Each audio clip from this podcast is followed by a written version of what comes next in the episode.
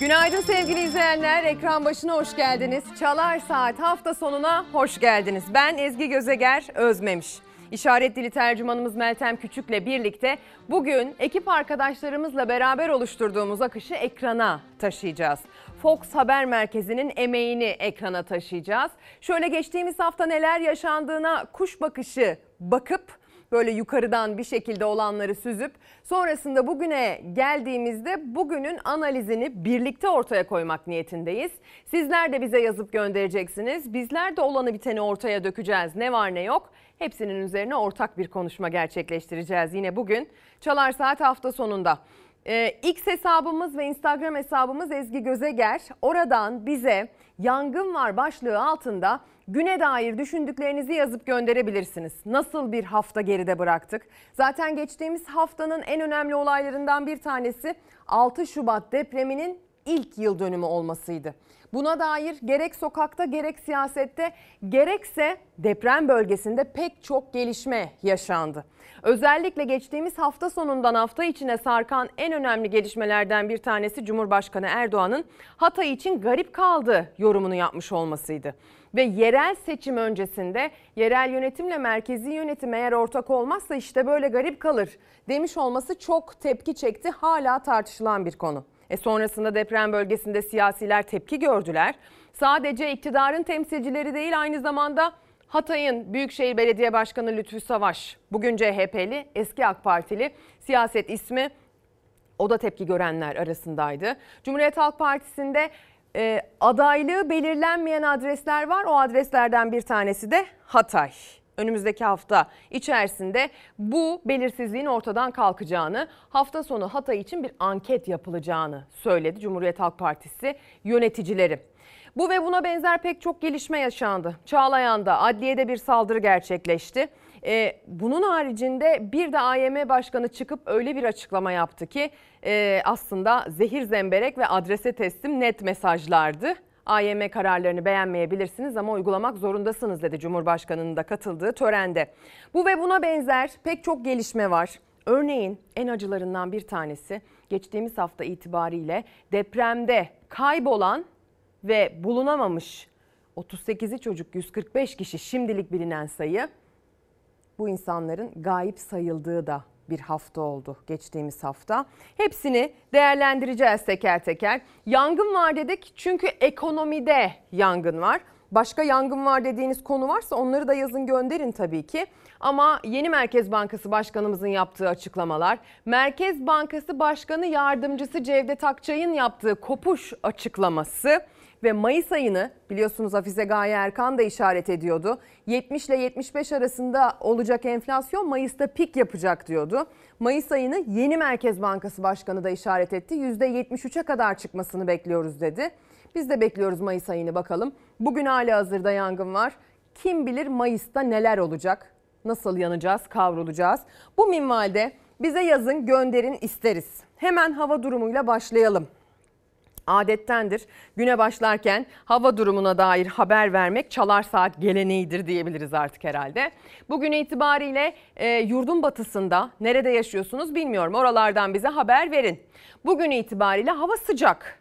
Yani hani serin falan da demeyeceğim, ılık da demeyeceğim. Bayağı bildiğiniz İstanbul'da montla, gocukla terliyorsunuz. Ben bugün yelek giydim. Hani bir ince ceket, üzerine de böyle yelek giydim ki dün yaşadığım o afakan basmasını bugün yaşamayayım diye. Ama yurdun doğusuna baktığınız zaman durumun tam tersi olduğu ortaya çıkıyor.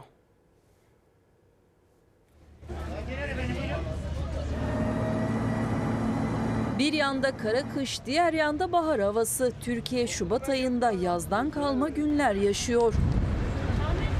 Yurt genelinde sıcaklıklar mevsim normallerinin üstünde. Özellikle de batı illerde. Bugün Sakarya, Düzce, Bartın 22, Aydın ve Bursa 21, Denizli, İzmir, Manisa, Balıkesir, Tekirdağ, Çanakkale ve Bilecik 18-19 derece.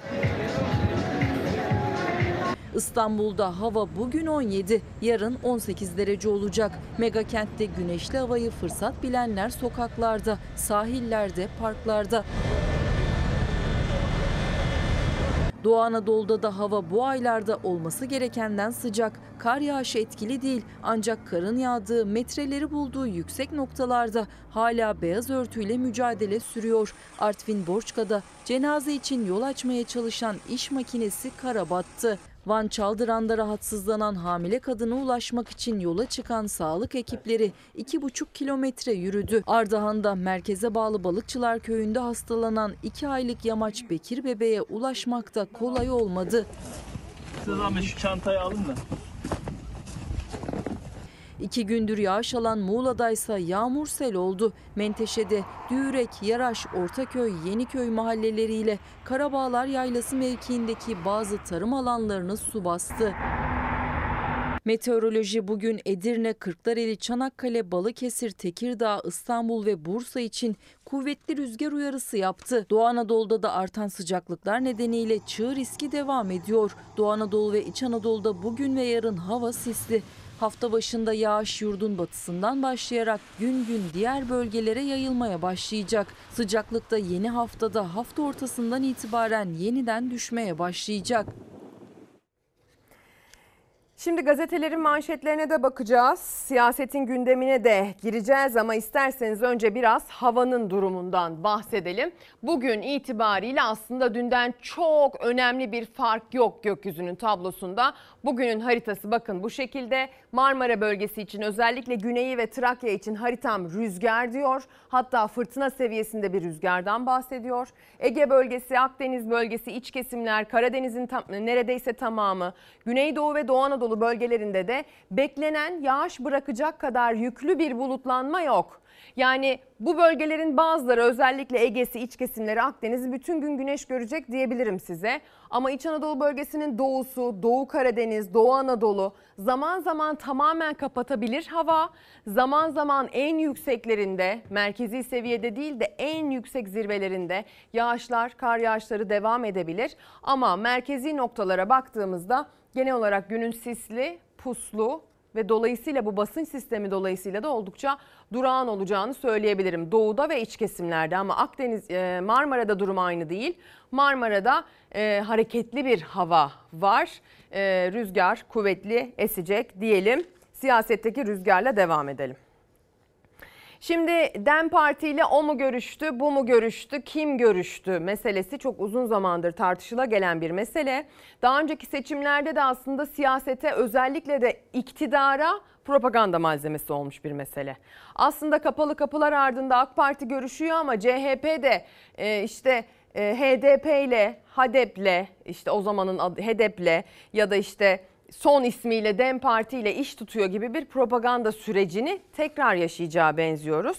Bu anlamda Başak Demirtaş aday oldu mu olacak mı e, konuşulurken DEM Parti dün itibariyle eş başkan şeklinde adaylarını açıkladı. İstanbul için e, Meral Danış Beştaş dedi ilave olarak da Murat Çepni dedi.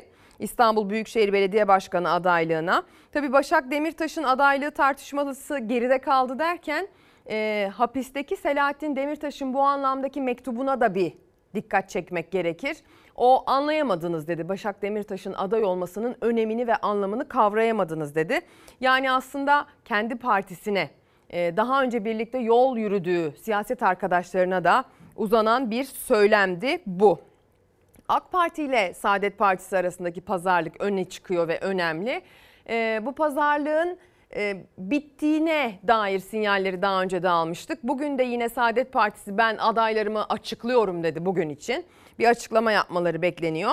Bakalım e, Yeniden Refah Partisi, Saadet Partisi değil Yeniden Refah Partisi düzeltiyorum. Yeniden Refah Partisi ile AK Parti'nin bu pazarlıkları nereye varacak?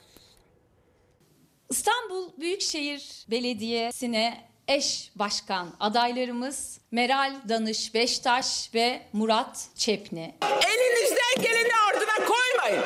Gel gel.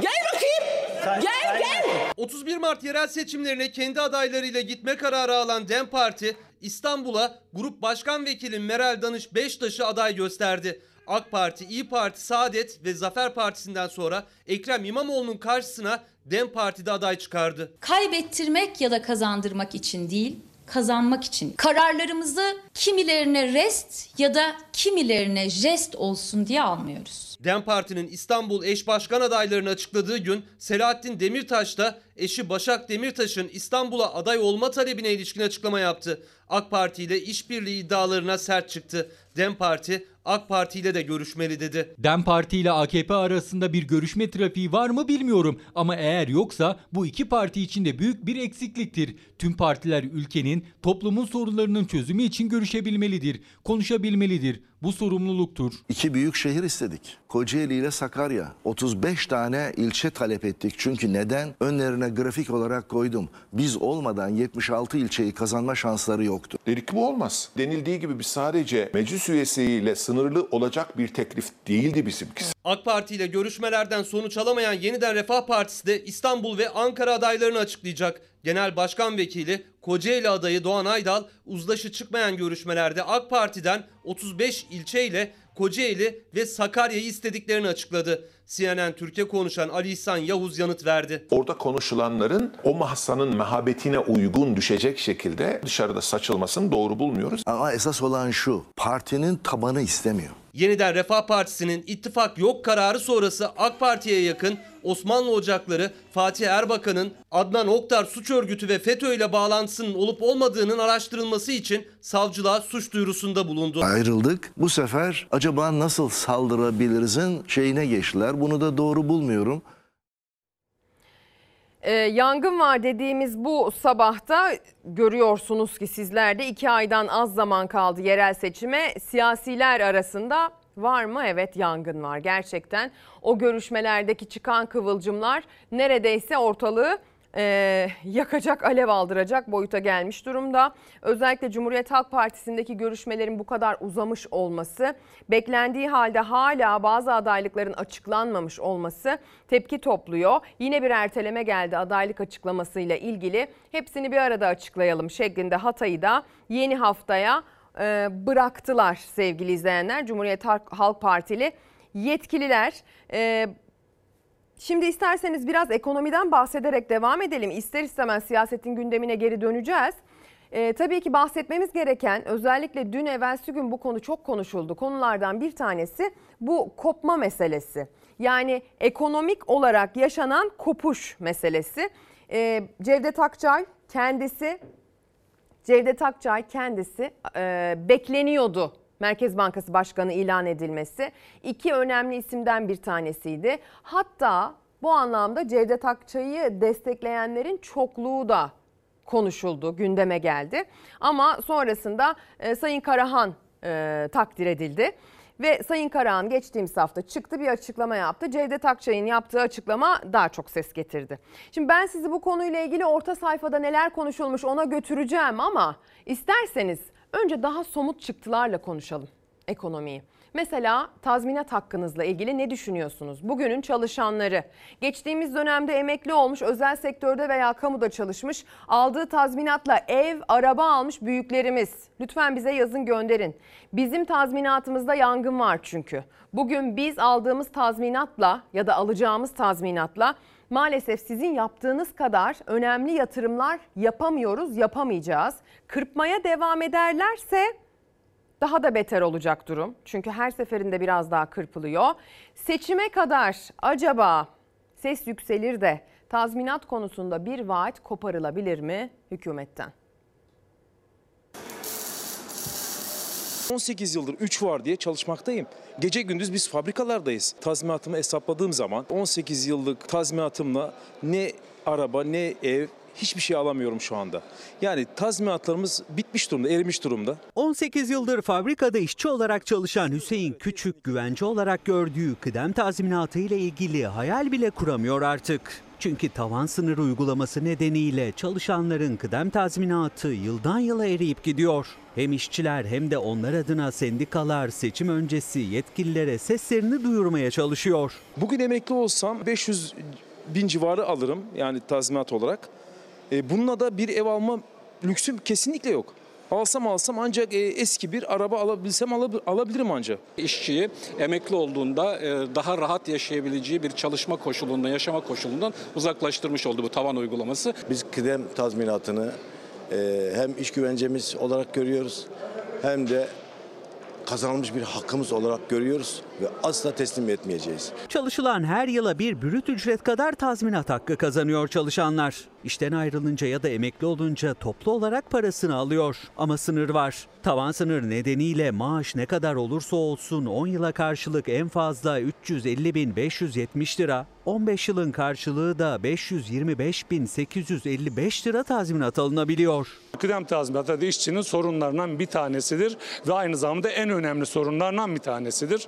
Hükümetin belirlediği bir dayatma sınırı. Kıdem tazminatı bir aylık ücretimiz karşılığında her bir yıl için birikmiş emeğimizdir. İşverende bekleyen 13. ay ücretimizdir. Dolayısıyla kıdem tazminatı tavanı alacağımız kıdem tazminatını çok ciddi bir biçimde e, kısıtlamaktadır. Kıdem tazminatı tavanı yıldan yıla eridi. 2002 yılında asgari ücretin 5 katına yakınken bugün 1,8 katı. Kıdem tazminatı hesaplanırken bir sınır uygulanmasına, çalışanların, işçilerin hak kaybına uğramasına ses yükselten disk, işçiler adına yetkililerden kıdem tazminatı konusunda somut bir adım bekliyor. Devletin buna müdahale ederek kıdem tazminatına bir tavan getirmemesi lazım. Tavan uygulamasının kaldırılması gerekiyor. Tavan uygulaması aslında işçinin kendisinin hak ettiği emeğin işverene bırakılması anlamına geliyor. İşçi sendikaları hem kıdem tazminatının fona devredileceği söylentilerine hem de işçileri mağdur eden tavan sınırına seçime kadar çözüm istiyor. Hem kıdem tazminatı hakkımıza sahip çıkmak hem de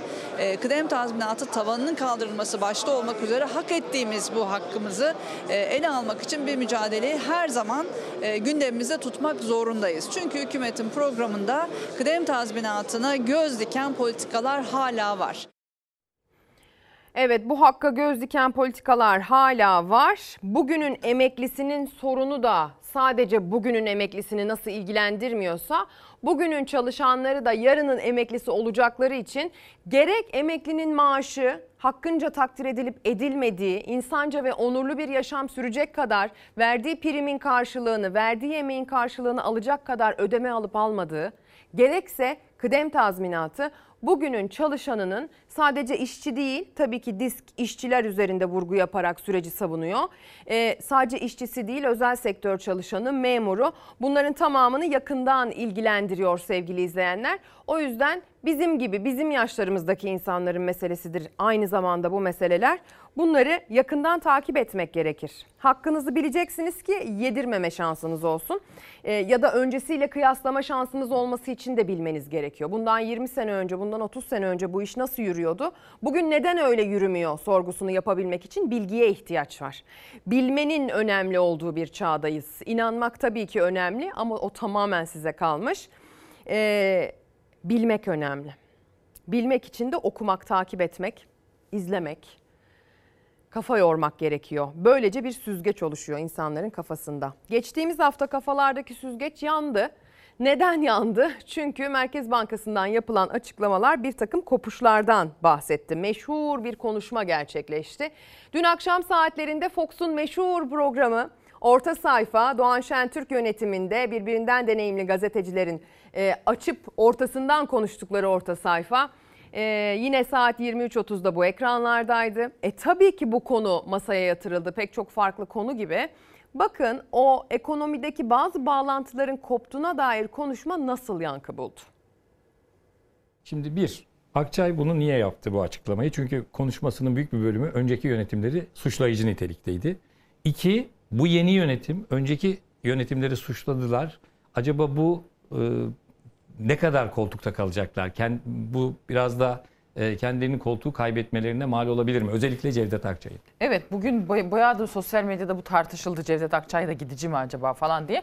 Hani Cevdet Akçay'ı az çok tanıyan birisi olarak ben o çıkışına şaşırmadım açıkçası. Çünkü Cevdet Akçay biraz da e, öyle birisidir. Yani Karadenizlidir de. O şey Karadeniz damarı da güçlüdür yani lafını sakınmayan birisi.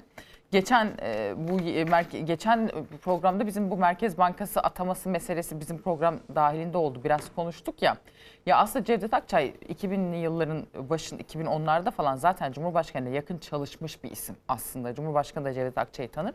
Cevdet Akçay da Cumhurbaşkanı'nı tanır ama daha sonra e, bu işte Erdoğan bu ya üçüncü dünyacılık mı diyelim ne diyelim artık o şeye girdikten sonra o moda girdikten sonra bir kopuş yaşamışlardı. Bu meşhur konuşmayı yaparken şey dedi ya sorulmayan bir soru var onu da ben sorayım. Ee, %36 meselesi. Ha, o enflasyon. %36 meselesinden önce öyle dedi. Bu e, link kopmuş meselesini de %36'nın izahatı olarak duyduk. E, Bir sorulmayan bir soruyu da ben sorayım. Linki kim koparmış? Deniz Erik mi koparmış? Linki kopa- koparan adamı ben geçen gün mecliste gördüm genel kurulda. Bizim basın hocası yukarıdadır.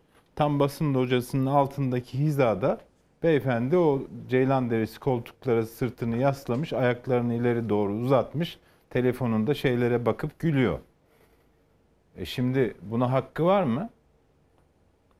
Nurettin Nebati'den bahsediyorum.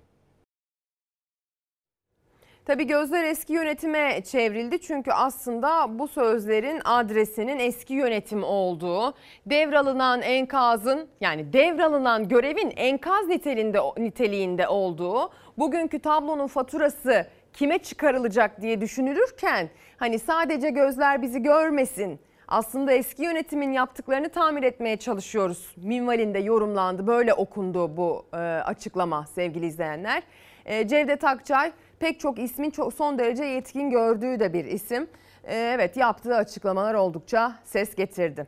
Gazetelerden biraz ekonomi başlıklarını okuyalım. Sonra İyi Partili emeklilere bakacağız. İyi Parti Genel Başkan Yardımcısı ve beraberindeki İyi Partiler e, emeklilerle ilgili bir basın açıklaması yaptı Ankara Ulus'ta. Ona bakalım ama öncesinde bir Korkusuz Gazetesi'nden paramızın durumuyla ilgili manşeti ekrana taşımak isteriz. En büyük paramız 200 TL ile neler alınamıyor demiş gazete. İktidarın yanlış ekonomi politikaları yüzünden paramız pul oldu. Satın alma gücü azalıyor, vatandaşın cebindeki para hızla değer kaybediyor. 2009'da çıkarılan ve halen tedavüldeki en büyük banknotumuz 200 lira vatandaşa şu anda 20 lira gibi geliyor. Dar gelirliler 200 lirayla birkaç sene önce pazar filemiz dolar taşardı. Hatta paramız artardı. Şimdi 500 lira bile etmiyor. Türk lirası pul oldu. Mutfaklarda yangın var diye isyan ediyor demiş. 1 kilo peynir alınamıyor çünkü fiyatı 350 lira. 1 kilo kıyma alınamıyor çünkü ortalama 400 lira 1 kilosu.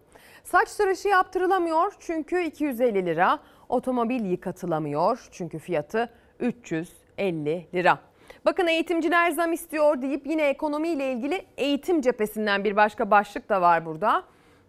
Türk Eğitim Sen ek ders ücretlerinin %100 artırılması için topladıkları 150 bin imzayı MEB'e ilettiklerini açıkladı diyor. Gerek kamuda çalışan eğitimciler gerekse özel sektörde çalışan eğitimciler bir hak mücadelesi içerisindeler. Onlar da haklarınca takdir edilmenin peşindeler. Bununla ilgili yarın önemli bir konuğumuz olacak tam da bu saatlerde sevgili izleyenler. Kendisiyle eğitimi, özel okulları, özel okullardaki hem eğitimin durumunu hem de öğretmenin durumunu tartışmak niyetindeyiz. Şimdiden söyleyelim. Bugünün emeklilerine bakalım. Bu 200 lirayla neleri alamıyorlar?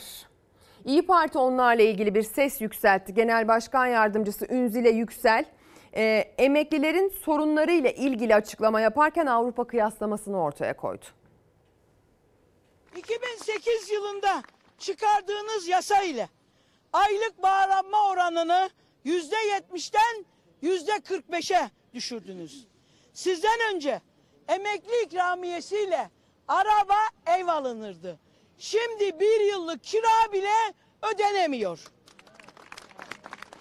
Acilen aylık bağlanma oranını yüzde yetmişe çekerek bu mağduriyete, bu yaptığınız ayıba artık son verin. Emekliye derhal refah payı verilmeli. İlaç ve muayene katkı payından muaf hale getirilmelidir. TÜFE hesaplanırken baz alınan enflasyon sepetindeki harcama kalemleri zorunlu harcama kalemlerinden oluşturularak kişilerin gerçek yaşam maliyeti baz alınmalıdır. Şimdi eğitim meselesini okuduk az önce. Korkusuz gazetesinin manşetinin altında bir detaydı. Bugün Karar Gazetesi'nin manşetinde eğitim var. Bakın ne diyor? Eğitim parası nereye gitti? Ayrılan 110 milyar, harcanan 14 milyar. Depremin vurduğu illerde okulların hasar gördüğü, öğretmenlerin konteynerlerde kaldığı raporlara yansıdı. Ancak yıkımın üstünden bir yıl geçmesine rağmen 11 ilde eğitim için ayrılan 110 milyar liranın yalnızca 14 milyarının harcandığı ortaya çıktı. 4 milyon öğrencinin eğitimi acil çözüm beklerken sadece bu iş için ayrılan bütçenin kullanılmaması soru işaretlerine yol açtı. Konteyner kentteki nüfusu 50 ilden daha fazla demiş. Bakın Cumhurbaşkanlığı Strateji ve Bütçe Başkanlığı'nın raporunda 11 ilde kurulan 392 konteyner kentte toplam 675 bin depremzedenin yaşadığı belirtildi. İlk sırada 205 bin kişiyle Hatay yer aldı. Kahramanmaraş'ta 135 bin, Adıyaman'da 115 bin kişinin bu yapılarda yaşam mücadelesi verdiği tespit edildi. Çarpıcı tablo depremden bir yıl sonra bile 50 ilin nüfusundan daha fazla kişinin hala bir kalıcı eve geçemediğini gösterdi diyor. Bu kalıcı eve geçmek geçememek meselesi konusunda son derece tok gözlü davranan ya bu kadar kısa zamanda kim olsa yapamazdı zaten. Konteyner kentte kalıyor olmaları normal gözüyle bakan bir kitle var. Sosyal medya üzerinden varlıklarını siz de gözlemlemiş olacaksınız. Takip ediyorsanız eğer. Dedim ya az önce kişiler haklarını bilmeli, talep etmeye hakları olduğunu da böylece idrak etmeliler. Aslında daha fazlasını talep edebilirler. Hele ki bu anlamda iktidarın verdiği sözler varsa en azından bu sözlerin tutulup tutulmadığını takip etmek çok efor gerektiren bir durum değildir diye tahmin ediyorum. Var efendim. Eğer bu ülkenin öncelik sırasını doğru yaparsa bu depremzedelerin hepsini söz verdiği tarihte kalıcı konutlara yerleştirmeye gücü var. Ama mesele öncelik sırası. Zaten gazetenin manşeti de öncelik sırası ile ilgili bir tercihin nasıl yapıldığını söylüyor. Yani eğitime diyor şu kadar para ayrılmıştı ama 110 milyar ayrılmıştı 14 milyarı kullanıldığı ortaya çıktı diyor. Bu da bir öncelik sırasıdır. Demek ki depremzedelerin barınmaya dair problemleri hükümetin öncelik sırasında olması gereken yerde değil. Depremzede çocukların eğitim maliyeti, çocukların e, geleceği yönetenlerin öncelik sırasında çok da üst sıralarda yer almıyor demek ki. Eğitim demişken bir de Cumhuriyet'ten bir başlık okuyalım. Kaynaklar tarikatlara, eğitimden sağlığa kadar her alana yerleştiler, ihaleleri kaptılar.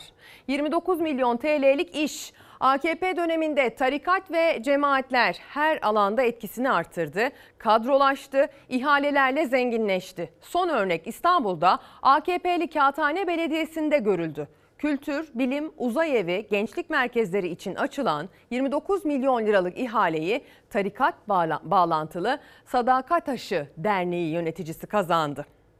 Depremde alınacak önlemler de Gerici Vakf'a bırakıldı. AKP'li Ümraniye Belediyesi ile İnsani Yardım Vakfı arasında afetlere ve acil durumlara müdahale edilmesi için protokol imzalandı. Amaç kurtarma ekiplerini eğitmek ve yurttaşları bilinçlendirmek olarak açıklandı deniyor.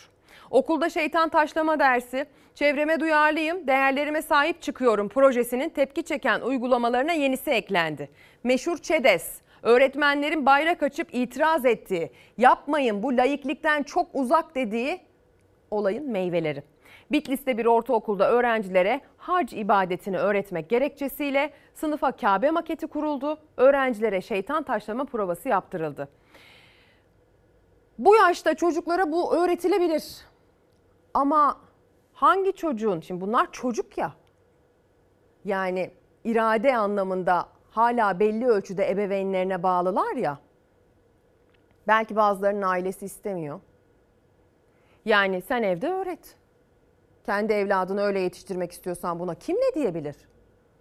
İstediğini öğret. Kaldı ki inanç meselesi zaten Allah'la kul arasında. Ama Benden izin aldın mı ki sen benim çocuğuma benim kontrolüm dışında benim istediğim veya istemediğim bana hiç sormadan kafana göre eğitim veriyorsun. Böylesine manevi bir konuda. Matematik öğret, biyoloji öğret, Türk dili ve edebiyatı öğret. İngilizce öğret, biyoloji öğret, fizik öğret, kimya öğret. Dünyanın kabul ettiği Bir müfredatla ilerle. Bunu da isteyen yapsın kardeşim. Canı isteyen evinde öğretsin, canı isteyen kursuna göndersin. Canı isteyen Kur'an okuttursun, ders aldırsın. Çok mümin bir evlat yetiştirsin, canı isteyen yapsın. Ama canı istemeyeni mecbur kılamazsınız. Kimse sizi seküler olmaya mecbur kılıyor mu? Kılmıyor. Sevmek zorunda değilsin, bazı şeylere saygı duymak zorundasın. Bu kadar. Tam olarak bu. Sevmek zorunda değilim, saygı da duyarım. Kim çocuğunu nasıl yetiştirmek istiyorsa öyle yetiştirsin konusunda. Ama kabul etmiyorum ve anlamıyorum.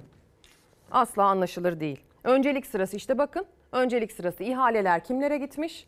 Öğrencilere ne öğretiliyor?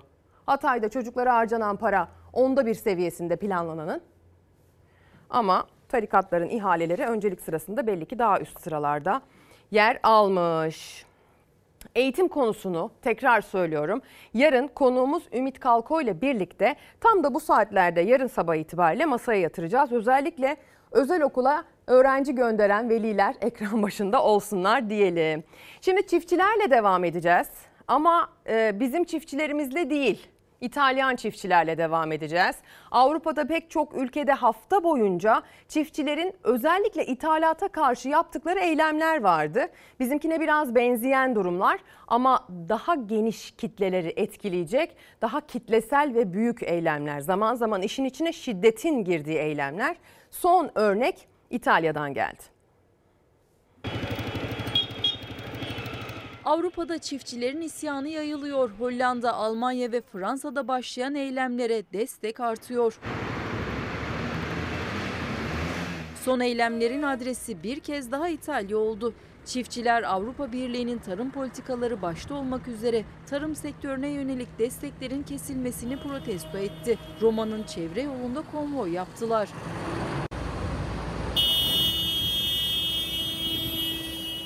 Ülke genelinde geçen haftadan bu yana süren protestolarını sembolik konvoylarıyla Roma kent merkezine taşıyan çiftçiler traktörleriyle büyük konvoylarını ise gece saatlerinde gerçekleştirdi. Yaklaşık 200 traktörün katıldığı konvoyda çiftçiler günlerdir sürdürdükleri protesto gösterilerine bir yenisini ekledi. Fransa, İtalya, Polonya ve Macaristan'da çiftçiler sokaklara dökülmüş, yolları kapatarak Avrupa Birliği binasını abluk altına almışlardı. Avrupalı çiftçiler yakıttan gübreye kadar yapılan zamları protesto ediyor. Artan maliyetler karşısında tarım ürünlerine daha yüksek fiyat ödenmesini istiyorlar. Geçtiğimiz hafta Avrupa'daki çiftçi eylemlerinin İspanya ayağında buradan oraya narenciye gönderildiği için Türk çiftçisine tepki göstermek adına İspanyol çiftçiler Türk bayrağı yaktı. Yani biraz amacını aşmış, haddini aşmış eylemler de söz konusu. Ee, üretici, çiftçi, topraktan emeğini kazanan her zaman her yerde bizim gözümüzde aynıdır. Ama bayrak yakmak hani sevmeyebilirsin ama saygı duymak zorundasın minvalinde değerlendirilebilecek bir başka konu daha. O görüntüleri de tabii ki ekrana taşıyıp o çirkinliğe daha fazla ses vermeye asla gerek görmüyoruz onu söyleyelim. Şimdi metrobüs kazası gerçekleşmişti hatırlayacaksınız. Bir metrobüs kaza yaptı. Şoförü indi, baktı. O sırada başka bir metrobüs onun aracına çarpınca kendisi ağır yaralı halde hastaneye kaldırılmıştı. Hem o görüntünün yani o kazanın görüntüleri ortaya çıktı. Hem de maalesef hastaneye kaldırılan şoför hayatını kaybetti. Kullandığı metrobüs arızalanmıştı. Araçtan inip baktığında başka bir metrobüs çarptı. Hastaneye kaldırıldığında ağır yaralıydı. Kurtarılamadı. Metrobüs şoförünün hayatını kaybettiği feci kazanın görüntüleri ortaya çıktı. Eyüp Maltalman'ın kullandığı metrobüs İstanbul Büyükçekmece istikametinde seyir halindeydi. Metrobüs Haramidere mevkiinde arızalandı. Şoför metrobüs yoluna indi. Aracı kontrol etmek istedi. İşte tam bu sırada tüm yolcuları dehşete düşüren o korkunç kaza yaşandı. Karşı istikametten gelen otobüs Eyüp Maltalman'a çarptı. Yolcular hemen yaralı şoförün yanına koştu. Sağlık ekiplerine haber verildi. Kaza yerine çok sayıda sağlık, itfaiye ve polis ekibi sevk edildi. Hastaneye kaldırılan şoför Eyüp Maytalman tüm müdahalelere rağmen kurtarılamadı. Polisin kazayla ilgili incelemesi sürerken kazanın görüntülerine ulaşıldı. Feci kaza şoför Maytalman'a çarpan metrobüsün araç içi kamerasına böyle yansıdı. Hayatını kaybeden metrobüs şoförü defnedilmek üzere memleketi Ordu'nun Kabataş ilçesine gönderildi. Şimdi anne babaları, torun sahibi anneanneleri, dedeleri, babaanneleri, dedeleri yakından ilgilendiren bir haber var sırada. 9 yaşındaki otizmli bir evladımız Harun. Ee, bilirsiniz belki böyle birbirine yapışkan e, mıknatıs şeklindeki toplar. Onlar böyle hamur gibi yoğruluyor falan böyle bir oyuncak türedi. Fosforlu renklerde minik bilyelerden, manyetik bilyelerden oluşuyor. O mıknatıslardan yutmuş meğerse kusma şikayetiyle hastaneye başvurdu. Neyse ki zamanında müdahale edildi. Yapalım mı? Kapalı yöntemle ameliyatını yaptık Ee, ve bağırsaklarından 13 tane mıknatıs çıkardık. Renkliydi, boncuk gibi böyle çocukların dikkatini çeken e, nitelikte bon şeylerdi, mıknatıslardı. Kusma şikayetiyle hastaneye kaldırdı ailesi onu. Bağırsaklarından boncuk şeklinde piyasada manyetik toplar adıyla da satılan 13 adet renkli mıknatıs çıktı. Şeker sanıp mıknatıs yutan 9 yaşındaki otizmli Harun doktorların çabasıyla ölümden döndü. Ee, çoklu mıknatıs yutulduğu zaman bağırsağın iki tane kısmını birbirine yapıştırıyor. İki mıknatıs birbirini çekiyor ve bağırsaklar birbirine yapışıyor.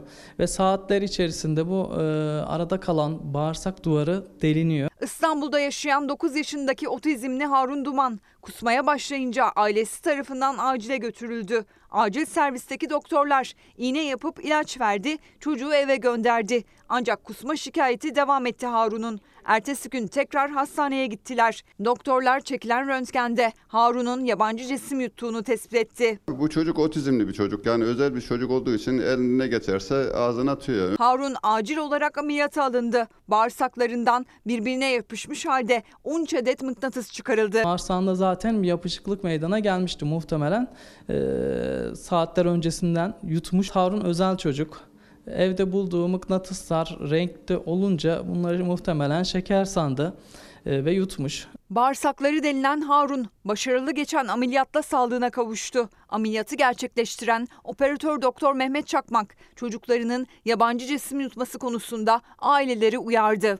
Yabancı cisim yutma çocuklarda daha çok ilk iki yaş içerisinde görülüyor.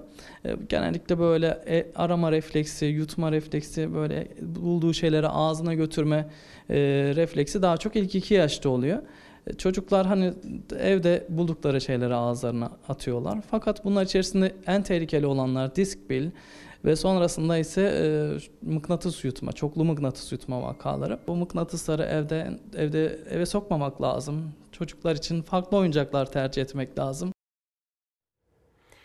Bir mesaj terörle mücadele sırasında devletimizin emrindeyken vatanımız için canımızı içe sayıp vurulduk, kurşun yedik, bomba yedik, mayın yedik, yaralandık.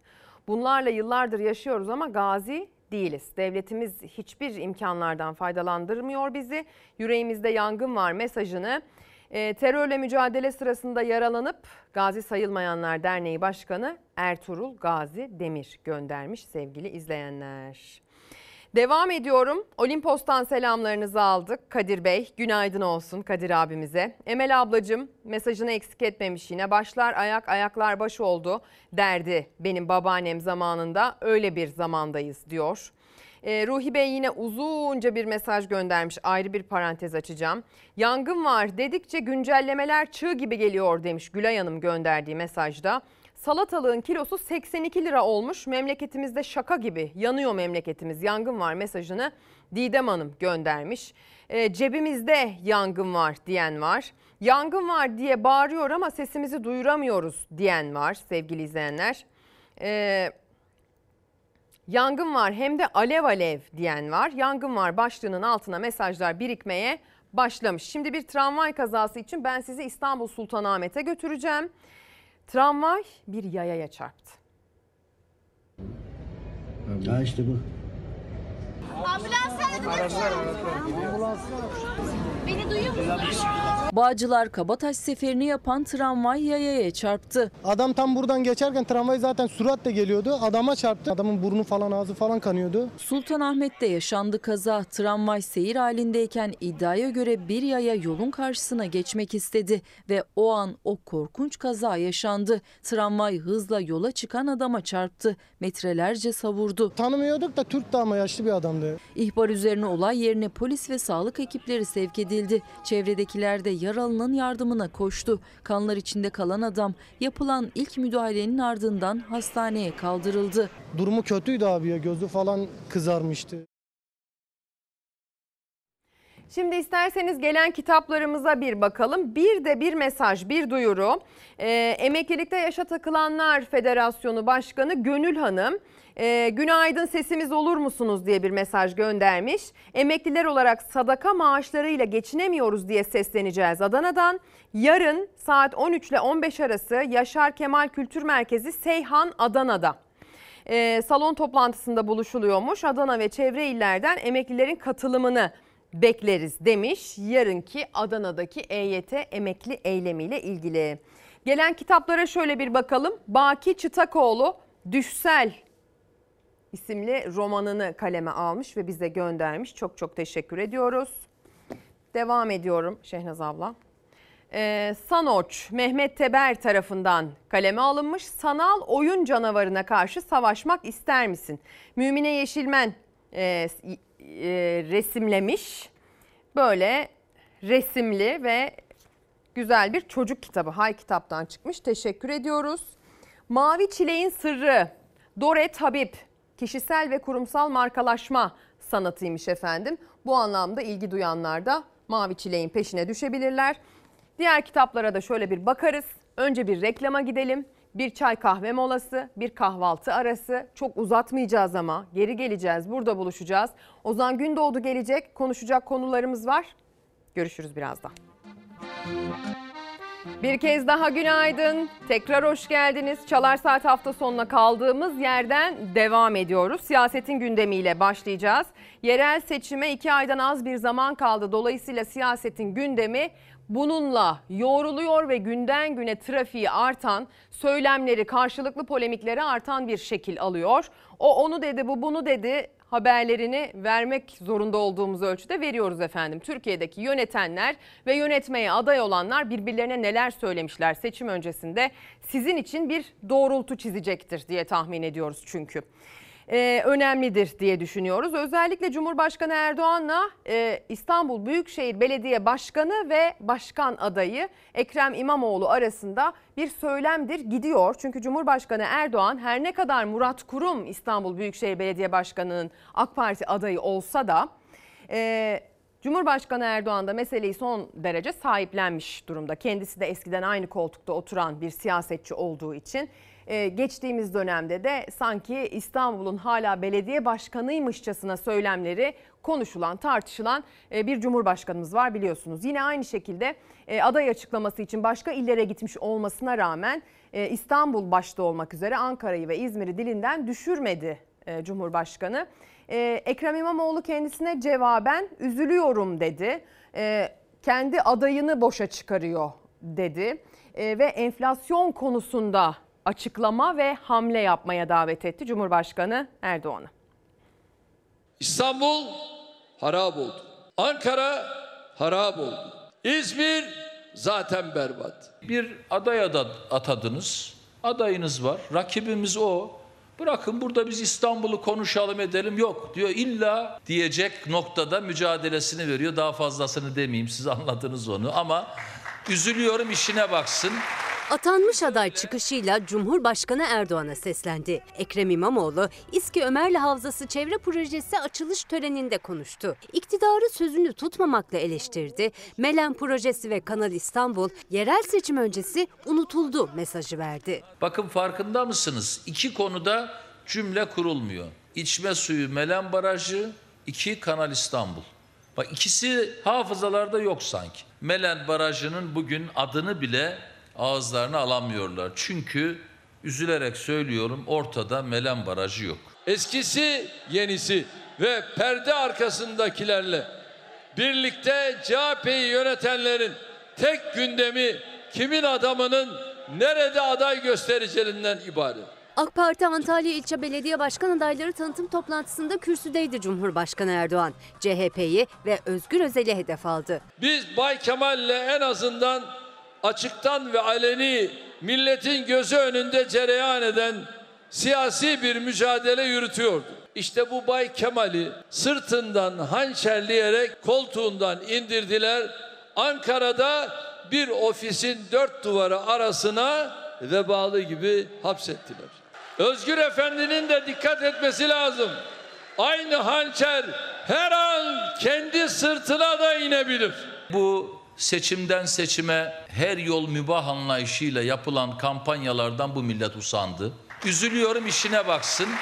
İmamoğlu iktidara ekonomiyi hatırlattı, enflasyonla mücadele çağrısında bulundu. Milletimizi enflasyon canavarı yiyip bitirirken sofrasına beyaz peyniri bile koyamayan aileler var iken hem de milyonlarca hala miting yapıp yerel seçim üzerine konuşmalar yapıp İmamoğlu aşağı İmamoğlu yukarı. İmamoğlu da diyemiyor oy kaybedecek diye. Soyam, soyadımla bile alıp veremediği var adamın. Tek derdi İstanbul.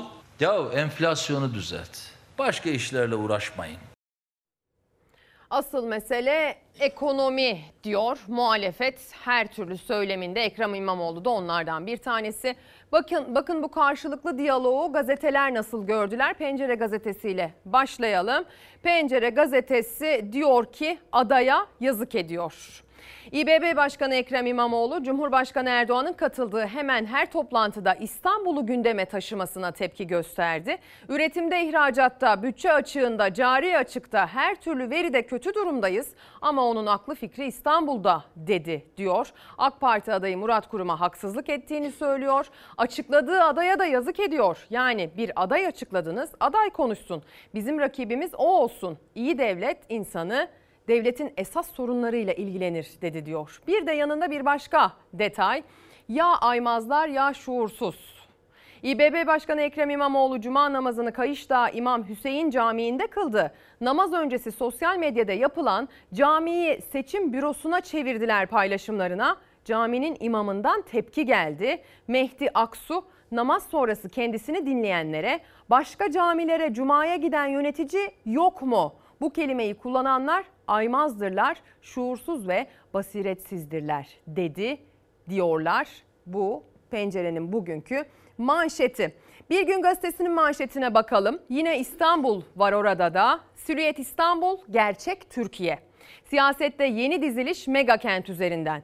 Partiler İstanbul seçimi üzerinden siyasetteki yeni pozisyonlarını deklare ederken 31 Mart sonrasında oluşacak yeni dizilişe ön hazırlık yapılıyor denmiş. İstanbul'da İmamoğlu ve kurumun ardından dün DEM Parti adayını açıklarken bugün de sıra yeniden refaha geldi. Adayların açıklanması seçim düğümünü çözmediği gibi yeni tartışmaları beraberinde getirdi. 14-28 Mayıs seçimlerinin ardından muhalefet bloku dağılırken iktidar cenahı tahkimat peşinde denmiş. Devam edelim bir de Sözcü gazetesinde Yine İmamoğlu ile ilgili bir detay var. İmamoğlu'na yıkım teşekkürü. İmamoğlu'na yıkım teşekkürünün haberinin detayı şöyle. Ee, Ekrem İmamoğlu kendisini tebrik eden vatandaşa Üsküdar'ı daha da temizleyeceğiz, pırlanta gibi olacak dedi diyor. AK Parti'ye oy veren vatandaştan yıkım teşekkürü gelmiş Ekrem İmamoğlu'na. İBB Başkanı İstanbul'da dolaşıp halkla konuştu. Bir vatandaş ben AK Parti'ye oy veriyorum deyip Üsküdar sahilindeki kaçak kafeleri yıktırdığı için İmamoğlu'na teşekkür etti. Elinize kolunuza sağlık tebrik ederim helal olsun dedi diyor Özlem Güvenli'nin haberinde. Bu da biliyorsunuz arbedeler, yaralanmalar, hastanede adliyede biten durumlara sebep olmuştu. Polisle zabıta karşı karşıya gelmişti. Ve o dönemde de İstanbul, e, Türkiye'nin e, Çevre Şehircilik ve İklim Değişikliği Bakanı Murat Kurum'du. Bugün Ekrem İmamoğlu'nun karşısında Murat Kurum e, aday olmasıyla duruyor. Hadi ona bakalım. İstanbul adayı Murat Kurum bugün temel, dün temel atma ve yıkım töreni için Tuzla'daydı. E, kendisi dedi ki e, bugüne kadar Sayın Cumhurbaşkanımızın liderliğinde tabii ki e, hamdolsun verdiğimiz tüm söz, sözleri tuttuk dedi. Karşısında bizim sözlerimizi bize verdiğiniz sözleri tutmadınız diyen TOKİ mağdurlarını buldu. Biz bugüne kadar Sayın Cumhurbaşkanımızın liderliğinde hamdolsun verdiğimiz tüm sözleri tutmuş bir siyasi iradeyiz. Lütfen bizi dinleyin başkanım. Ya çok mağduruz. Yani sabit taksidimizi istiyoruz. Yani KDV inmesini istiyoruz. %25 daha indirim istiyoruz. Çok büyük mağduriyetimiz var bize. Al bakalım, al bakalım, al bakalım, al bakalım. Hadi gelin. Efendim, arkadaşlar müsaade ederseniz arkadaşlarla bir şey konuşacağız. Tüm sözlerimizi tuttuk dedikten sonra tutulmayan sözün mağdurları çıktı karşısına. AK Parti'nin İstanbul Büyükşehir Belediye Başkan adayı Murat Kurum'un. Bakanlığı döneminde kurası çekilen ama ödemeleri yılan hikayesine dönen TOKİ Tuzla sosyal konutlarının hak sahipleri verilen vaatleri hatırlattı, fiyat ve ödeme kolaylığı talep etti. Geçen ayki maaşım 17 bin lira. Var var.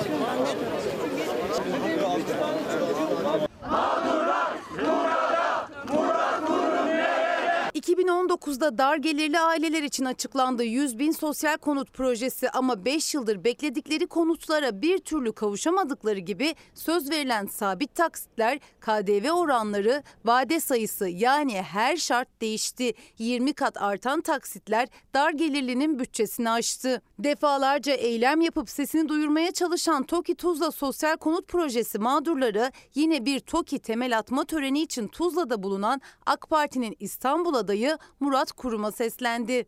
Biz sizi istedik. Buna emin olun. Yanlış anlamayın. Hadi bakın. Biz Sağ olun başkanım. 5 seneden beri uğraşıyoruz. Hiç sesimizi duymadık. Kurum hak sahiplerini dinledi ancak net bir çözüm sunmadı. Çevre Şehircilik ve İklim Değişikliği Bakanı Mehmet Özaseki ile birlikte katıldığı kentsel dönüşüm, temel atma ve yıkım törenindeki konuşmasındaysa İstanbul'da depreme dayanıksız 650 bin konutun dönüştürüleceği vaadini tekrarladı. İnşallah Allah nasip ettiğinde bu şehrin şehremini olarak milletimizle el ele kol kola İstanbul'umuzu depreme hazırlayacağız.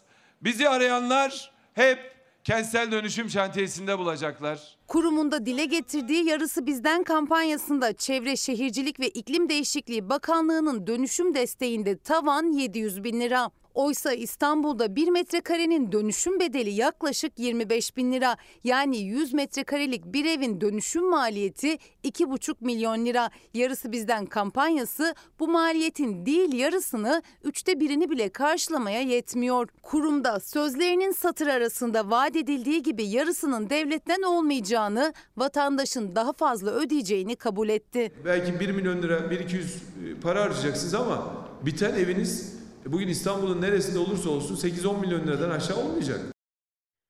Rakibi Ekrem İmamoğlu'nun boşa çıkardınız bırakın onunla rekabet edelim dediği Murat Kurum işte böyle söyledi. Tabii e, bizi arayanlar dönüşüm şantiyesinde bulacak e, derken kendisinin eskiden bu anlamda bakanlık seviyesinde yetki sahibi olduğu da akıllara geliyor. Cumhurbaşkanı Erdoğan zaten İstanbul için, Ankara için e, ve İzmir için özellikle de İstanbul için adeta birebir mücadele ediyor.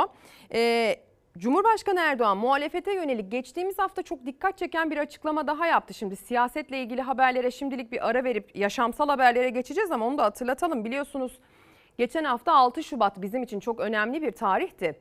Depremin yıl dönümü olması dolayısıyla e, gündem buna yönelik şekillendi tüm haber medyasında ama aynı zamanda 6 Şubat'ta Çağlayan Adliyesi'nde de bir saldırı gerçekleşti.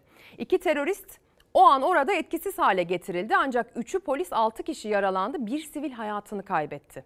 Dilfras Hanım, e, Dilfras Karataş Mevlid'e giderken oradan geçtiği sırada maalesef bu talihsiz durumla karşı karşıya kaldı. İşte pamuk ipliğine bağlı yaşamlar. Türkiye ucuz ölümler ülkesi. Cumhurbaşkanı Erdoğan yine bir bambaşka bir şehirde Şanlıurfa'da aday açıklaması yaparken neredeyse konuşmasının tamamını Cumhuriyet Halk Partisi'ne ayırarak terör konusunda adeta faturayı CHP'ye kesecek ölçüde açıklamalar yaptı. Yani 14-28 Mayıs sürecinde nasıl terör konusunda bir propaganda yürüttüyse iktidar, yerel seçim öncesinde de benzer bir propaganda sistemi karşımızda olacak gibi görünüyor. Bir de mesajlarınız var. Özellikle emekliler ekran başında onları okumak isterim. Ee, Nabi Bey, günaydın, hayırlı sabahlar, iyi yayınlar. TÜİK, TÜİK'in aylık olarak açıklanan enflasyon oranları çarşı pazarı yansıtıyor olsa emekli memura seyyanen zam vermeye gerek kalır mıydı diye sormuş. Yerinde bir soru. Tazminat haberi verdik. Bir izleyicimiz Bayram Bey, e, 2021 Mart'ında emekli olmuş, memur emeklisi. 40 yıl çalışma karşılığında 142 bin lira tazminat almış. Bırakın bir ev almayı 0 kilometre bir araç bile alamadım. Seyyanen 12 bin TL e, paramızı hakkımızı istiyoruz diyor. Bir diğer izleyicimiz Murat Bey de e, muhalefet partileri içindeki yangın devam ettikçe pazarda, çarşıda ve mutfaktaki yangında devam eder demiş. Yangın var başlığımıza istinaden. Şimdi siyasete bir süre ara verip kazalarla devam edeceğiz. Peş peşe kaza haberleri geldi. Bakın İzmir Çeşme'de 19 yaşında bir evlat hayatını kaybetti. Şanlıurfa'da kafa kafaya bir kaza gerçekleşti. Antalya'da, Eskişehir'de, Bursa'da pek çok kaza, pek çok ölüm, pek çok yaralı. Dikkatsizlik, aşırı hız, kural tanımamazlık bu korkunç kazaları neden oluyor. Her gün onlarca kişi trafik kazalarında can veriyor. İzmir Çeşme'de 19 yaşındaki Mustafa Efe Özel bu korkunç kazada hayatını kaybetti. Sollama yaptığı sırada Mıcırlı yolda hızını alamayan araç kaydı, sürüklenip ağaca çarptı. Üniversite öğrencisi sürücü olay yerinde can verdi. Şanlıurfa'da bir minibüsle iki aracın karıştığı zincirleme trafik kazasını güvenlik kameraları kaydetti. Araçların kafa kafaya çarpıştığı kazada 4 ağır 6 kişi yaralandı. Antalya Akseki'de yolcu otobüsü şarampole devrildi. İddiaya göre neden aşırı hız ve dikkatsizlikti. Kazada 21 kişi yaralandı. Eskişehir'de ise kaza anne ile kızını hayattan kopardı. Eskişehir Teknik Üniversitesi Çevre Mühendisliği Bölümü öğretim üyesi doçent doktor Filiz Bayrakçı Karel karşı yönden gelen kamyona çarptı. Kazada 47 yaşındaki Filiz Bayrakçı Karel ile kızı 15 yaşındaki Yağmur Karel hayatını kaybetti. Bursa'da da aniden yola çıkan bisikletli iki gence otomobil çarptı. 16 yaşındaki bisikletli BA kaldırıldığı hastanede tüm çabalara rağmen kurtarılamadı. Kazalardan şiddet olaylarına geçeceğiz. Maalesef geçmek zorundayız. Çünkü içinde bulunduğumuz dönemde bilmem sizin dikkatinizi çekiyor mu ama biz haber merkezlerinde sayısının ve sıklığının arttığını görüyoruz. Sokaktaki şiddet olaylarının.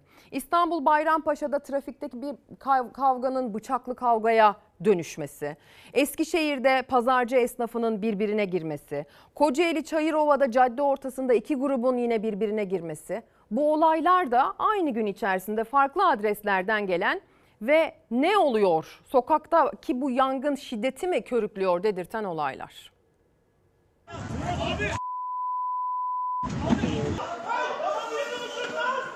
Sokakta, pazarda, şiddet her yerde. Kiminin elinde bıçak, kiminin elinde sopa, kimi ise yumruklarıyla saldırdı karşı tarafa. İstanbul Bayrampaşa'da 3 Şubat günü motosikletle seyir halindeki Muhammed Orallı arkadaşı karşı yönden gelen motosikletli iki kişiyle tartıştı. Tartışma bıçaklı kavgaya döndü. 23 yaşındaki Muhammed Oral karşı taraftan YY'nin bıçak darbeleriyle ağır yaralandı, hayatını kaybetti.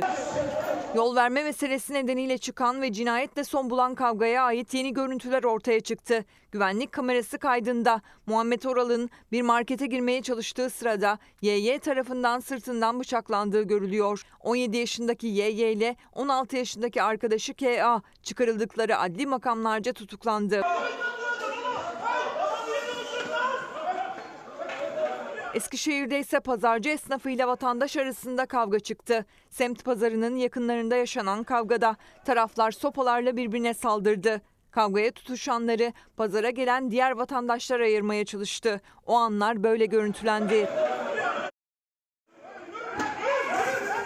Kocaeli'nin Çayırova ilçesinde de iki grup cadde ortasında tekmeli yumruklu kavgaya tutuştu. Cadde savaş alanına döndü. Kavgada yaralananlar oldu. Tarafları polis ayırdı.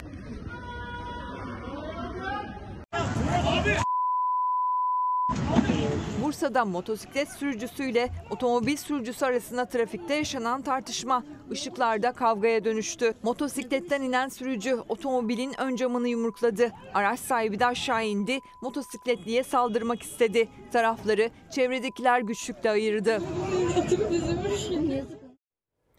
Vatandaşların özellikle yangın var dediği önemli konu başlıklarından birisi de barınma problemi. Maalesef barınmaya dair yaşanan kriz ki artık buna kriz demenin yersiz olmadığını düşünüyoruz. Vatandaşı böyle şiddet olaylarına başvurmaya itiyor. Ev sahibinin kiracısına, kiracının ev sahibine yönelik şiddete varan müdahaleleri ve tepkileri maalesef hükümetin bu anlamda yeterince önlem almamasından kaynaklanıyor. Haberini daha önce aktarmıştık. Şimdi neticesini aktaracağımız bir durum. Zorbaya bak deniyor. Türkiye bunu da gördü. Bir ev sahibi kiracısını evden çıkarmak için iki kişiyi kiraladı. Silahla ayaklarına sıkın dedi diyor. Bakın Ataköy 9. kısımdaki evin sahibi Mehmet Cengiz Bilik kirayı 3 kat arttırmak ve eve başka bir kiracı daha almak istedi. Gülcihan ki işte de, soyadı değişik. Bunu kabul etmedi. Bilik 2 Temmuz 2022 günü zorla eve girdi. e, hakaret etti, eşyaları kırdı, kirasını çatalla kiracısını çatalla yaraladı. Gözaltına alınan Bilik hakkında 24 yıl hapis sistemiyle dava açıldı deniyor. Temmuz ayında biz yine bu ekrandan sabah erken saatlerde bunu aktarmıştık, ekrana taşımıştık. Sonrasında hakkında 24 yıl hapis istenen o ev sahibi için 7 yıl hapis cezasına karar verdi mahkeme. Burada oturacağını mı sanıyorsun sen? Oturacağını mı zannediyorsun burada? Cengiz Bey ne yaptınız siz? Her Deliyim tarafınız ben. parçalandı. Oturacağını mı zannediyorsun burada? Kimse yok mu ya? Ev sahibi de burada. Kiracı %160 kira zammını kabul etmeyince evini bastı, hakaret etti, kiracısını yaraladı. O ev sahibi 7 yıl 1 ay hapis cezasına çarptırıldı. Polis çağırıyor musun? Çağır. Çabuk silahlı saldırı de. Cengiz Bey. Bakın yaraladınız beni. Tamam. Polis çağırıyorum. Ben bu Ev sahibi burada, ev sahibi. Çağır. Ev sahibi Mehmet Cengiz Bilik İstanbul Bakırköy'deki 1 artı 1 dairesini 250 dolara kiralamıştı. %160 zam talep etti kiracısından. Kiracı 650 dolara yükselen kirayı kabul etmedi. Mehmet Cengiz Bilik evi bastı. Otur sen. Lütfen. Polis çağır. e, e, şey, geliyor zaten polis. Ev sahibiyim ben. Ha, e, ben ev sahibiyim polis. Ha. Tamam. Sakin olacak bir şey yok. Polis geliyor zaten. Ev sahibi kiracısına ve o sırada evde bulunan misafire eline geçirdiği eşyaları fırlattı. Misafiri çatalla yaraladı. Hakkında dava açıldı. Nasıl vurursun kadına? Ha, hesap sor işte. Nasıl Gel vurdun? hesap sor. Nasıl vurdun kadına? Hesap sor. Hesap sormak ne Gel o demek zaman ya? hesap sor bana. Ya ben de mi vurayım sana? E vur. Bir oda 3 kişiye nasıl kiraya verilir ya? Veriyorum ben. Sana Hapse de girebilirim. E, önemli değil o. karar duruşmasında sanık hakkında ertelemesiz olarak 7 yıl hapis cezası verildi. Ev sahibi Mehmet Cengiz Bilik'e silahlı tehdit mala zarar verme, hakaret birden fazla kişiyle konut dokunulmazlığını ihlal gibi suçlardan toplamda 7 yıl 1 ay hapis cezası verildi. Umarız ki bu dava diğer tüm davalara bir emsal nitelik teşkil eder. Beni kestiniz doğradınız ya. Tamam ha, kestim doğradım. Tamam hapse gireceğim ben. Ne olur? Emsal olsun, ibret olsun. Ev sahibiyle kiracı arasındaki meselenin adalet yoluyla çözülmesi zor olduğundan kişilerin kendini kendi adaletini kendi sağlamaya kalkması da bir kez daha bizi yönetenlerin gözünün önüne serilsin sevgili izleyenler. Belki harekete geçerler. İşte şiddet konusunda maalesef böyle bazı desenler oluşuyor. Son dönemde bu ekonomik durum konusunda e, durum yüzünden ev sahibi kiracı arasındaki şiddet yeni bir desen, yeni bir haber şekline dönüşmek zorunda kaldı. Keşke olmasaydı. Doktora şiddet çok uzun zamandır üzerinde konuştuğumuz bir konu başlığı. Sıradaki haber de bununla alakalı. Edirne'de annesini kaybeden bir vatandaş bir takım belgeler için hastaneye gittiğinde hırsını doktordan çıkarıyor.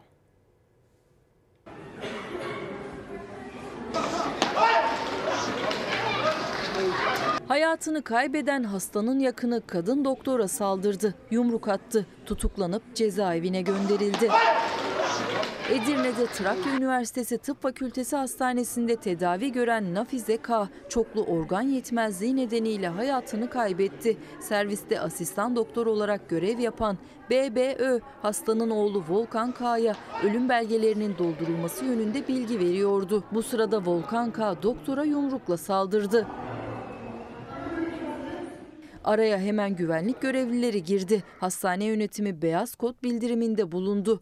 Volkan K gözaltına alındı. Yapılan kontrollerde alkollü olduğu anlaşılan saldırgan önce ev hapsiyle cezalandırıldı. Ancak Edirne Cumhuriyet Başsavcılığı itiraz etti. Yeniden gözaltına alınan Volkan K bu kez tutuklandı. Edirne Tabip Odası saldırının yaşandığı Trakya Üniversitesi Tıp Fakültesi Hastanesi önünde eylem yaptı. Sağlıkta şiddet konusu ülkemizde ne yazık ki kanayan bir yara, kronik toplumsal bir sorun haline dönüşmüştür. Kronik toplumsal bir sorun haline dönüşen bir başka konu başlığı kadın ve kadına yönelik şiddetle devam edeceğiz. Bir izleyicimiz sadece Mardin'den bir mesaj göndermiş genç bir kardeşim. Onun mesajına parantez açmak isterim. 25 yaşındayım, Mardin'de yaşıyorum. Ne iş imkanı var ne de işveren. Olan da asgari ücretin altında maaş sağlıyor. Yetmezmiş gibi sigortasız çalıştırıyor. Sesimizi duyurun lütfen demiş. Önemli bir mesajdır. Mardin'e selam. Gönderen kişinin ismi Mehmet Öncel. Buradan selam olsun diyelim. Elazığ'da bir hastanede fizyoterapist teknikeri olarak çalışan kadın daha yeni evlendiği kocası tarafından katledildi. Bir de bir İngilizce öğretmeni vardı. Geçtiğimiz hafta haberlerini aktarmıştık hatırlayacaksınız. Ee, o kadının da faili yakalandı.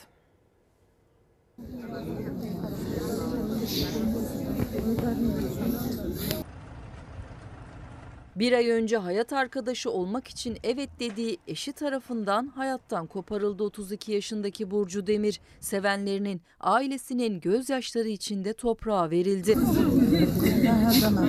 Elazığ'da bir hastanede fizyoterapist teknikeri olarak çalışıyordu Burcu Demir. Geçen ay uzman çavuş MC ile evlendi. Hastane bahçesinde eşiyle konuştukları sırada aralarında tartışma çıktı. MC belinden çıkardığı silahla genç kadına peş peşe ateş etti. Kanlar içinde kalan kadın hayatını kaybetti. Acı haberi alan yakınları ise sinir krizi geçirdi. Genç kadın gözyaşları içinde toprağa verilirken onu hayattan koparan MC yakalanıp tutuklandı. Ha geliyor geliyor ambulans geliyor ses geliyor. İstanbul Kartal'da anaokulunda İngilizce öğretmenliği yapan Britanyalı Keti Erorbay kendisine takıntılı taksi şoförü Mustafa Gülter tarafından öldürülmüştü. Öğretmeni zorla aracından indirmeye çalışan Cani defalarca ateş edip ardından kendini yaraladı. Tedavisi tamamlanan zanlı gözaltına alındı. Emniyetteki işlemlerinin ardından Anadolu Adliyesi'ne sevk edildi. Tutuklanıp cezaevine gönderildi. Cezasızlık bir ayağı bu işin bir de bakış açısı değişikliği ve bu anlamdaki eğitimsizlik efendim. Kadının toplumdaki yerini çocuklara küçük yaştayken öğretirseniz eğer böyle yetişkinlere dönüşmeyeceklerdir.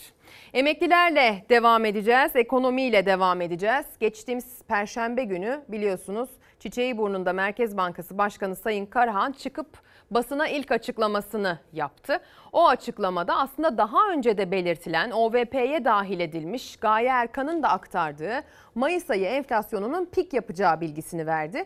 Gaye Erkan 70 ile 75 arasında bekliyoruz demişti. Sayın Karahan da zaten 73 olarak açıkladı. Bu hesaba göre emekliye verilen %33 zammın yarısı zaten o tarih itibariyle buhar olup uçmuş olacak. Mayıs'ta 73 olması lazım. %73'te zirve yapacağını. Daha kötü duruma düşeceğiz. Ne kadar maaş alıyorsun? 10 bin lira alıyoruz. Piyasayı görüyorsunuz. Çok zor durumdayız yani. Çok samimi söylüyorum. Banyo suyumu alıyorum, tuvalette kullanıyorum. Ya ben 30 sene devlet memurluğu yaptım ya. Merkez Bankası Başkanı Mayıs ayında enflasyon %73 ile zirve yapacak dedi. Yani enflasyon en az %9 daha artacak. Bu da Ocak ayından Mayıs'a %15,7'lik enflasyon demek. En düşük emekli maaşına yapılan %33 zammın yarısı Mayıs ayına kadar eriyecek. Normal sokağa çıkınca bir markete, pazara gidince zaten hissediliyor ya her geçen gün fiyatlar yükseliyor. Paranın değeri düşüyor. Bütün fedakarlık vatandaştan bekleniyor ama hükümet öyle pek bir tasarrufa da gittiğini düşünemiyorum. Merkez Bankası'nın Mayıs ayı için enflasyon tahmini %73 ama en düşük emekli aylığı alanlara Ocak ayında %33'lük zam yapılmıştı. Merkez Bankası tahminini tutturur. Enflasyon %73 olarak açıklanırsa Ocak ayında aldıkları maaşın farkının yarısı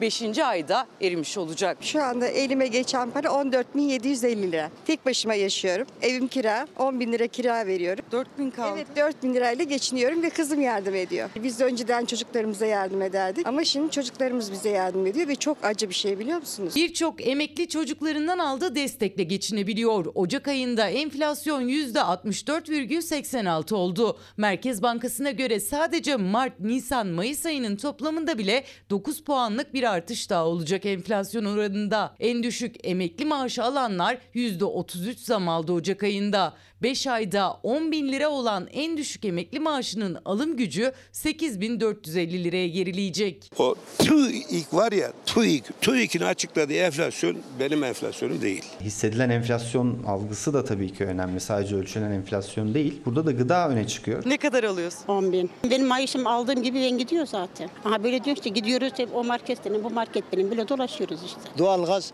en azından yani ayda 2000 lira para gidiyor. Haftada 500-500 lira. O da tam açmıyoruz yani. Ya bir tane ya iki tane petek açıyoruz. Elektrik ve doğalgazda bir düzenleme yapılması bekleniyor. Seçimden sonra doğalgaz ve elektrik fiyatlarına da zam geleceğini açıklamıştı yeni Merkez Bankası Başkanı Fatih Karahan. 25 metreküplük ücretsiz doğalgaz kullanım süresi de 1 Mayıs 2004'te seçimden sonra doluyor. Kardeşim deveyi hamuduyla götürüyorsunuz. Yani 1000 liranın, 2000 liranın, 5000 liranın hesabını mı yapıyorsunuz siz? 600 milletvekili ve saraydaki ahaliler ne iş yaparlar? Niye seçiyoruz biz bu insanları? 10 bin lira maaşta sürünmek için mi seçiyoruz? Birsen Vanlıoğlu, emekliyim, evimde ocağımda yangın var, bir tanecik torunum var, hayatımın anlamı o benim. Ona bir şeyler alamayınca gözyaşı döküyorum. Emeklinin bu gözyaşlarında boğulsunlar inşallah diye bir mesaj göndermiş. Mardin'den az evvel işsizlikle ilgili dert yanan bir genç kardeşim gibi bir de çiftçiler mesaj gönderiyor. Tarımsal hububat desteklerinin çiftçinin hesabına yatmadan özel e, elektrik şirketinin hesabına yatırıldığını öne sürmüş. Çiftçi mi önemli özel şirketler mi? Lütfen sesimizi duyurun. Çiftçi zaten mağdur demiş. Osman Bey sorunuza ben cevap vereyim. Çiftçi belli ki daha az önemli özel şirketlerden maalesef. Peki bu ekonomik sıkıntı içerisinde yangın var dedirtti ya bize bu durum. Balık tezgahında durum ne? Eğer mevzu bahis kalkansa kalkan balığında da yangın var. Sezonumuz daha yeni başlıyor. Bundan sonra zannediyoruz biraz sürekli olur. Bu ara biraz fiyatlar yüksek ama iler, ilerleyen günler ya bin lira civarında ama ilerleyen günlerde fiyatların düşeceğini tahmin ediyoruz. Karadeniz'de nadir olarak ağlara takılıyor kalkan balığı. Ağlara takılınca da balıkçı esnafının yüzü gülüyor. Çünkü fiyat biçilemiyor kalkana. Kalkan balığı daha tezgaha düşmeden satılıyor çoğu kez. Geçtiğimiz günlerde Sinop'ta denize açılan balıkçılar kalkan balıklarıyla kıyıya döndü. O kalkanlar kilogramı 1000 liradan satışa sunuldu. Kalkanlarımız 1,5 kilo ile 5 kilo civarında arasında değişiyor. Değişik e, kilolarda gramajlarda balıklarımız var. Fiyatıyla dudak uçuklatan kalkan balıklarını en çok tüccarlar, lokanta sahipleri satın alıyor. Kilosu 1000 liraya kadar çıkınca vatandaş yanına bile yaklaşamıyor kalkan balığını. Pahalı biz alamayız. Bu hayat pahalılığında yani ona verene kadar başka bir şey lazım yemek için. Vallahi bilmiyorum çok zengin olan belki önce öyle alabilir. Balıkçı esnafına göre kalkan balığı ilerleyen günlerde biraz ucuzlayacak ama fiyatlar düşse bile kalkan balığı vatandaş için lüks olmaya devam edecek. Biz önce istavrit falan 40 liralık bir şeyle anca öyle bir şey kurtarır. Başka, başka bir şey alamayız. Balık almak zor, et almak kolay mı? Yeni Çağ Gazetesi bugün bununla ilgili bir manşet atmış sevgili izleyenler. İthal eti ucuzlatmadı, ithalat eti ucuzlatmadı, yerli üreticileri batırdı. Yerli besicilere destek vermek yerine canlı sığır ve kırmızı et ithal eden iktidar hayvancılık sektörüne büyük darbe vururken et fiyatlarının yılda %129 artışını da engelleyemedi diyor. Yani et konusunda da yangın var. Hatta belki de Yangın var diyebileceğimiz en önemli ve başlıca kalemlerden birisi et. Şimdi Merkez Bankası'nın kopuş meselesiyle devam edeceğiz. Cevdet Akçay konusunda yetkin görülen, ismi Merkez Bankası Başkanlığı için de anılan e, önemli bir isim Merkez Bankası'nda. Bu anlamda ekonomi çevrelerinin takdirle takip ettiği bir isim olduğunu özellikle son dönemde takip etme şansımız oldu bu Merkez Bankası krizi sırasında. Bir takım bağlantıların koptuğunu, ekonomide kopuş olduğunu söyledi biliyorsunuz. Buna dair siyasetten tepkiler var ve konuyu Ozan Gündoğdu ile değerlendireceğiz. Politika faiz enflasyon linki kopmuş. Faiz kur linki kopmuş. Ağırlıklı ortalama fonlama maliyeti mevduat faizi linki kopmuş. Merkez Bankası enflasyonda beklediği sonuçları elde edememiş olmanın sorumluluğundan kaçınmak üzere kendinden önceki döneme kendilerine enkaz devrettikleri anlamına gelen e, cümlelerle eleştiriyor. Bunların kafası basmaz. Ben ekonomistim. Biz 7 aydır bu kopan linkleri tekrar ihdas ediyoruz. Bir Merkez Bankası'nın en üst yetkilisi bu açıklamayı yapmışken bu ülkenin hukukçuları, bu ülkenin denetim sistemleri, müfettişleri buna sebep olan herkesle ilgili olarak bir hesap sorma mekanizmasını başlatmak zorundadır. Merkez Bankası Başkan Yardımcısı Cevdet Akçay'ın ekonomik sistemin çöküşünü anlatan cümleleri sonrası muhalefet hesabı kim verecek diye soruyor. Faiz sebep, enflasyon neticedir. Bu da benim tezimdir. Politika faiz enflasyon linki kopmuş. Dolar 10 lira olacak ya 15 lira olacak ya 6 liradan 7 liradan toplayalım dolarları. Ha 10-15'e satarız. E sonra ne oldu? Dolar düştü 5 liraya. Faiz kur linki kopmuş. Yerimde duramıyorum. Kıpır kıpırım. ben şunu yaptım. Ya arkadaşlar biz bir şey yaptık mı?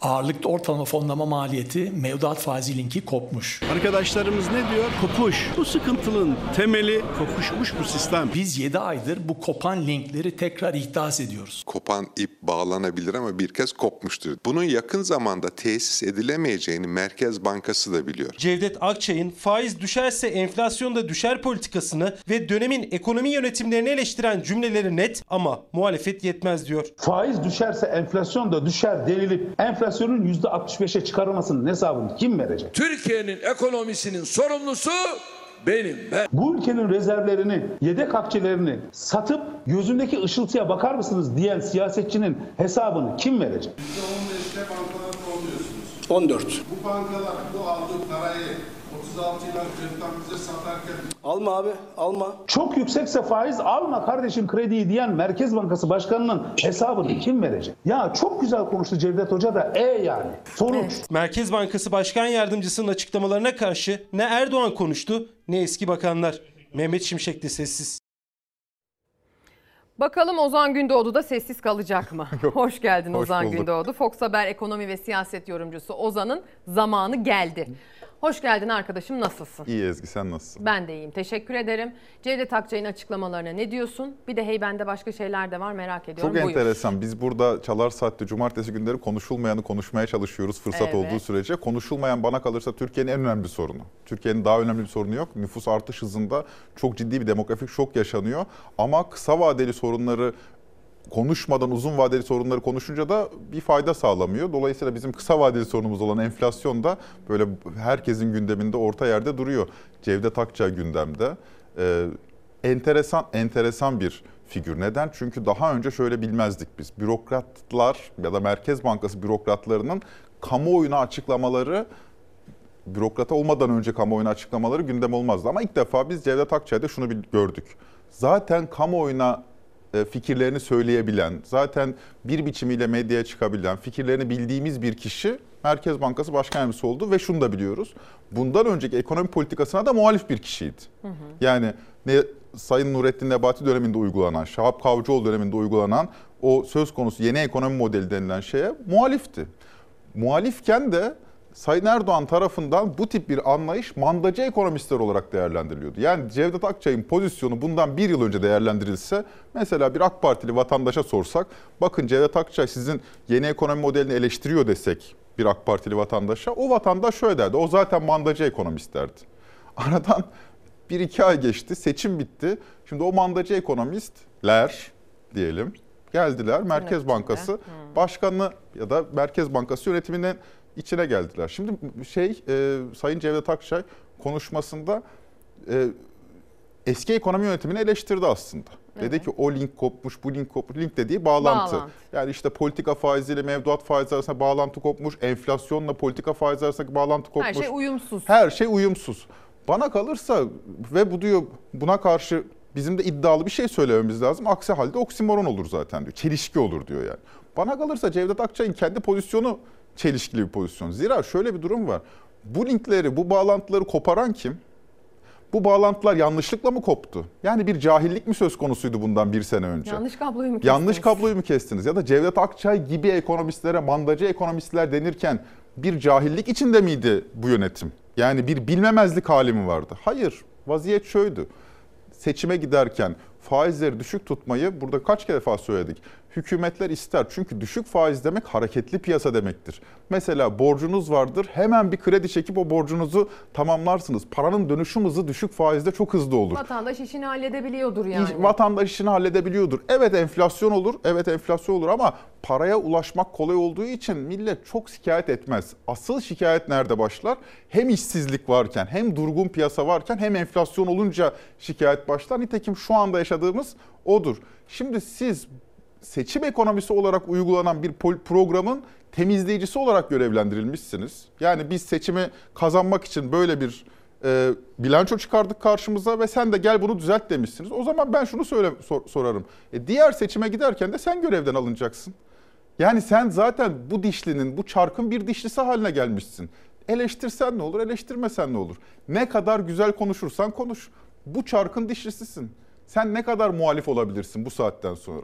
Bu haliyle bana kalırsa, bana kalırsa Cevdet Bey'in pozisyonu da oksimorondur. Yani ilginç bir pozisyonda. Nitekim zaten e, bir biçimiyle orada anladığım kadarıyla muhalif kamuoyu da rahatlasın diye orada bir imaj kaygısıyla e, orada tutulan bir kişi kendisi. Gaz alma diyebilir miyiz? Diyebiliriz yani diyebiliriz. Çünkü şöyle bir hal oluştu. Şimdi kimse piyasa aktörleri özellikle hala hazırda bu sistemdeki ekonomi yönetimine güvenmiyorlar. Neden güvenmiyorlar? Çünkü biliyorlar ki davul bu sistemdeki ekonomi yönetiminde de Tokmak Cumhurbaşkanı'nda. Şimdi dolayısıyla e, kimse ekonomi yönetimi dediğine inanmıyor. Ben diyor Cumhurbaşkanı'na bakarım. E, Cumhurbaşkanı yarın bir seçim kararı alırsa eğer ya da örneğin anayasa tartışmaları var, referandum tartışmaları var. Şimdi yerel seçimden sonra 4 yıl boyunca seçim yok. Ama söylenen o ki bir anayasa tartışmasında bir referandum olabilir 2 sene sonra, 2,5 sene sonra. Bizi öyle o kadar uzun süre seçimsiz bırakmazlar. Aynen öyle. Yani bu seçim olmadığı sürece bu sistem sürekli çünkü gerilim üretiyor. E şimdi referanduma giderken faizlerin yeniden düşmesi gerekecek. Yani bu nas var nas hikayesi geniş halk kesimlerine anlatılan bir masaldır. Ona ekonomistler inanmıyor zaten. O nas var nas denilen şey seçim var seçim. Seçim var seçim faizi düşürmemiz lazım. Evet. Şimdi e, faizi düşürmemiz gerektiği zaman Cevdet Akçay ne olacak? Şöyle bir kriz yaşanacak. Kardeşim enflasyon böyle ama faizi düşürmemiz lazım. E, Cevdet Bey de iki seçenek arasında kalacak. Ya istifa edecek öyle bir an geldiği zaman ya da görevden alınacak. her- Hayırlısı takip edeceğiz. Herkes vaziyetin farkında yani ama işte e, şey geniş halk kesimlerinin de uyanması lazım duruma. Nüfustaki vaziyet.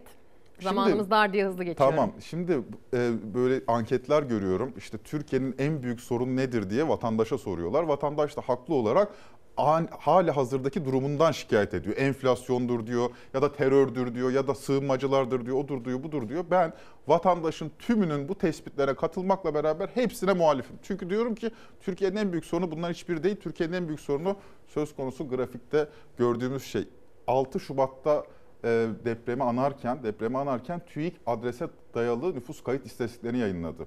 6 Şubat depremin birinci yıl dönümü olduğu için bu verileri yeterince düşünemedik. Arkada kaldı. Biraz veri arkada kaldı. Nüfus artış hızımızı açıkladı sevgili Ezgi TÜİK. O kadar ilginç bir şey yaşandı. Nüfus artış hızımız binde bire düştü. Binde bir. Şimdi bizim bu Cumhuriyet tarihi boyunca bu aslında 2013'ten başlattık grafiği. Yani son 10 yılda nüfus artış hızı ne kadarmış ona baktık. Sonra 10 yıl için en düşüğü gibi görünüyor ama grafiği 1923'e kadar uzatmak mümkün. Daha doğrusu 1927'ye kadar yani ilk nüfus sayımına kadar uzatmak mümkün. Cumhuriyet tarihi boyunca ilk defa bu kadar düşük hızda nüfusumuz Rekor. artmış. Rekor. Dolayısıyla bu ilk defa yaşadığımız şeyin bir altını çizmek lazım.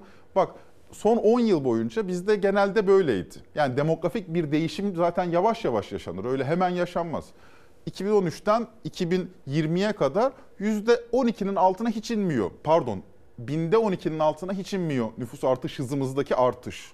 Fakat tahmin edersin bak 2020 yılında binde 5,5'a düşmüş ama bunu normal karşılamak gerekir. Neden? E çünkü pandemi, var. Pandemi. Pandemiyle beraber çocuk doğum hızı azalıyor ama normaldir. Hemen ertesi sene 2021'de binde Toparlıyor. 12'ye geri toparlıyor. Fakat her ne olmuşsa 2022 ve 2023'te neredeyse çoğalmamışız. Kendimden örnek vererek Tabii. algılama, anlamaya çalışabilir miyim? Ee, şöyle, köyde yaşasaydım ya da küçük bir şehirde yaşayan birisi olsaydım muhtemelen ne güvenlik endişem olurdu, ne çocuğu özel okula gönderme endişem olurdu. Mahallemdeki okula yürüyerek gidip gelirdi aynı benim çocukluğumda yaptığım gibi. E, dolayısıyla iki veya üç çocuk sahibi olmak hatta belki dört çocuk sahibi olmak büyük şehirde yaşayan birisi için Aynen. olduğu kadar korkunç olmazdı. Ama şimdi Şimdi köyde yaşayan da çok daha az bu yıllara göre Tabii. hızla azaldı. Dolayısıyla mesela köyde yaşandığı zaman bir de aynı zamanda çalışan gözüyle de bakılıyor çocuk Tabii, sahibi tabii. olmaya. E korumayla ilgili de meseleler daha geri planda kalıyor. Herkes büyük şehirde, büyük şehir zor, pahalı, çocuk yapmak daha da pahalı. 2022'deki bu eğilim, 2022'deki bu eğilim 2023'te şiddetlenmiş. Bu muhtemelen yani mutlaka sosyologlar incelemeli, saha araştırmalarından süzülerek bize Tabii. veriler aktarılmalı. Ama enflasyonla ilintili olduğu da çok açık. Çünkü fiyatlar sert şekilde artmaya başladığı anda belli ki bizim ailelerimizin hepsi ikinci çocuğu düşünüyorsa aman demiş ya da çocuk düşünüyorsa boş ver biraz bekleyelim demiş. Biraz bekleyelim hali herkes enflasyona bakıyor. Aslında demin Cevdet Akçay'ı konuşurken bir gündemde bu. Yani vatandaşın evet gıdaya erişmekte zorlanıyor, kiraya erişmekte zorlanıyor ama bir yandan da abi abla olmak da istisna hale geliyor. Çünkü çocuk da yapmıyor vatandaş. Şimdi çocuk yapmayınca e ne güzel işte boş ver. Biraz da az nüfusumuz az artsın diyebiliriz. Fakat demografik bir deprem yaşıyoruz aslında sevgili Ezgi. Çünkü nüfus artış hızımız giderek yavaşlıyor. Nüfus artış hızımız yavaşlayınca ülkemizdeki yaşlı nüfusun oranı giderek artıyor. Bu ne demek? Bu ne demek? Aslında bağımlı, yaşlılık bağımlılık oranı giderek artıyor. Daha fazla sayıda yaşlı insan bizim toplumumuzda yer etmeye başlıyor. Sosyal Bu- güvenlik sistemine e tabii sos- baskı. sosyal güvenlik sistemi stres altına giriyor. Birleşmiş Milletler diyor ki yaşlı bağımlılık oranı %15 ve üzerinde olan ülkeler sosyal güvenlik sistemlerini buna göre düzenlemelilerdir. Çünkü bu ülkeler artık yaşlılı ülkelerdir, yaşlılı Bizim yüzde ülkeler. kaç? Bizim işte 2023'te ilk defa %15 oldu. Hmm. Şimdi bir grafiğimiz daha var ve bu Görelim. çok sert artıyor bak. Ee, yaşlı bağımlılık oranı. Ne demek o yaşlı bağımlılık oranı? Bizim toplam 65 artı nüfusumuzun içinde top, işte toplam çalışanlara oranı ne kadar? Yani 65 artılar bir yanda, çalışanlar bir yanda. Bak 2007'den 2023'e kadar %15'e çıkmış yaşlı bağımlılık oranı. Neden? Çünkü doğum hızı az. Yani Oransal olarak daha az oluyor gençlerin sayısı. Aynen öyle. E, Evet. Ben çocuk yapmazsam, sen çocuk yapmazsan ne oluyor? Aşağıdan genç kuşak yetişmiyor fakat yaşlılar orada duruyor. Dolayısıyla yaşlı nüfus 65 artı nüfus toplam nüfus içindeki payı giderek artıyor. Bak 2007'de %10'muş. Şimdi %15 yani Birleşmiş Milletler'e göre artık neredeyse yaşlı bir ülkeyiz diyebiliriz. Ortalama yaşımız ilk defa 34'ün üzerine Üzerine. çıktı. Bu bu bizim ilk defa deneyimlediğimiz bir şey. Buna demografik fırsat penceresi deniyordu genç nüfusu olan ülkelere. Kapandı o pencere. O pencere maalesef kapandı. Bu pencere bizde 2005'te açılmıştı. Çünkü hem çalışan nüfusumuz çok yüksekti. Çalışan nüfusumuza karşılık bağımlı nüfusumuz azdı. Çin'le bu anlamda çok ciddi Bravo. kıyaslanıyorduk o Aynen. dönemde. Yani genç nüfusu olan ülke. Bu genç nüfusu olan ülkelerin demografik fırsat penceresi dedikleri şeyde şunu yapmaları gerekiyordu. Anlatılan buydu bize. Bir, altyapı yatırımlarını arttırın. İki, nitelikli eğitim. Yani siz artık bu saatten sonra nüfusunuzu arttıramayacaksınız. Dolayısıyla nüfusunuzun beşeri sermayesini arttırın. Yani niteliğini arttırın deniyordu. Maalesef bunu da yapmadık. Yani e, eğitim sistemimizin hali Kalifiye ortada. Kalif Eleman yetiştiremiyoruz. bu demokratik fırsat penceresi açıldığı zaman yani genç nüfus döneminde şunu yapması gerekiyordu. Nitelikli iş gücü. Yani niteliksiz iş gücünü tasfiye et. Niteliksiz iş gücü yerine kişi başına verimliliği arttıracak bir ekonomik altyapı oluştur. Maalesef biz onu da yapmadık. Çünkü hala bakıyorsunuz bizde bir numaralı sektörler tekstildir, madenciliktir, inşaattır. Yani emeğe dayalı sektörler. İşte bu nedenle şimdi çok ciddi bir sorun yaşayacağız. Nedir o sorun? Bizim giderek e, 65 artı nüfusun 65 artı nüfusun gıdaya erişimi, barınmaya erişimi, sağlığa erişimi artık sistemimiz için daha büyük bir sorun haline gelecek. Bu sorunun insani olmayan metotlarla çözülmesi de mümkün. İnsani olmayan metot derken şu anda hükümetin uyguladığı metot bana kalırsa insani olmayan metot. Ne yapıyor? Kardeşim bu benim üzerimde yüktür diyor. Bir sosyal atık gibi davranıyor. 65 üzeri nüfusa. Ne yapayım? Ben o zaman onlara emekli maaşı vermeyeyim, emekli ikramiyesi vermeyeyim. Mümkün olduğunca bunları e, tırpanlayayım. Bir süre sonra bu, bu bir süre sonra alışkanlık haline gelebilir. Mesela düşün e, Sayın Erdoğan daha önce bundan 5 sene kadar önce üniversiteli işsizlik gündem olduğu zaman ne demişti? Her üniversiteli iş bulacak diye bir şey yok Ha. demişti. Şimdi yakın zamanda şunu duyacağız. Her emekli geçinecek diye bir şey yok. Emekli geç ben şöyle bir söz vermiyorum diyecek devlet. Bunu yaşayacağız yani biz. Kardeşim ben emekli maaşını veriyorum o geçin diye vermiyorum. Ben o sana destek olsun diye veriyorum. Sen gideceksin çalışacaksın ama 75 yaşındayım o beni ilgilendirmez. Çalışırken tasarruf etseydin denilecek. Bak bunu üniversiteli Not işsizler yaşadı. Tabii bunu söylenecek. Mesela 5 yıllık kalkma planında ne var? Tamamlayıcı emeklilik sistemi var. Diyor ki devlet ben bundan sonra öyle ben sana maaş veririm. O maaşla sen geçinirsin. Bak emekliler diyor ki geçinemiyoruz. Ya geçinemeyeceksin tabii. Bu normalleşecek. E ne yapacağız o zaman? Tamamlayıcı emeklilik sistemine para açacaksın. Çalıştığın süre boyunca. Yani hem SGK'ya atacaksın hem de tamamlayıcı emeklilik sistemini açacaksın. E işsiz kalıyorum. E, yapacak bir şey yok. Devlet sana bakmak zorunda mı gibi bir dil artık yavaş yavaş bize e, adapte edilmeye başlayacak. Buna karşı ama uyanık olmak lazım. Yani bizim hani bunu söylüyoruz bu söz konusu demografik değişim yüzünden yaşanacak bu. E, ya insani bir şekilde çözeceğiz biz bu işi. Sosyal güvenlik sistemimizi reforme edeceğiz. Ekonomi altyapımızı bu değişime uygun hale getireceğiz. Ya bu değişimi direneceğiz, e, halkı azarlayacağız, üç çocuk yapın bakın diyeceğiz.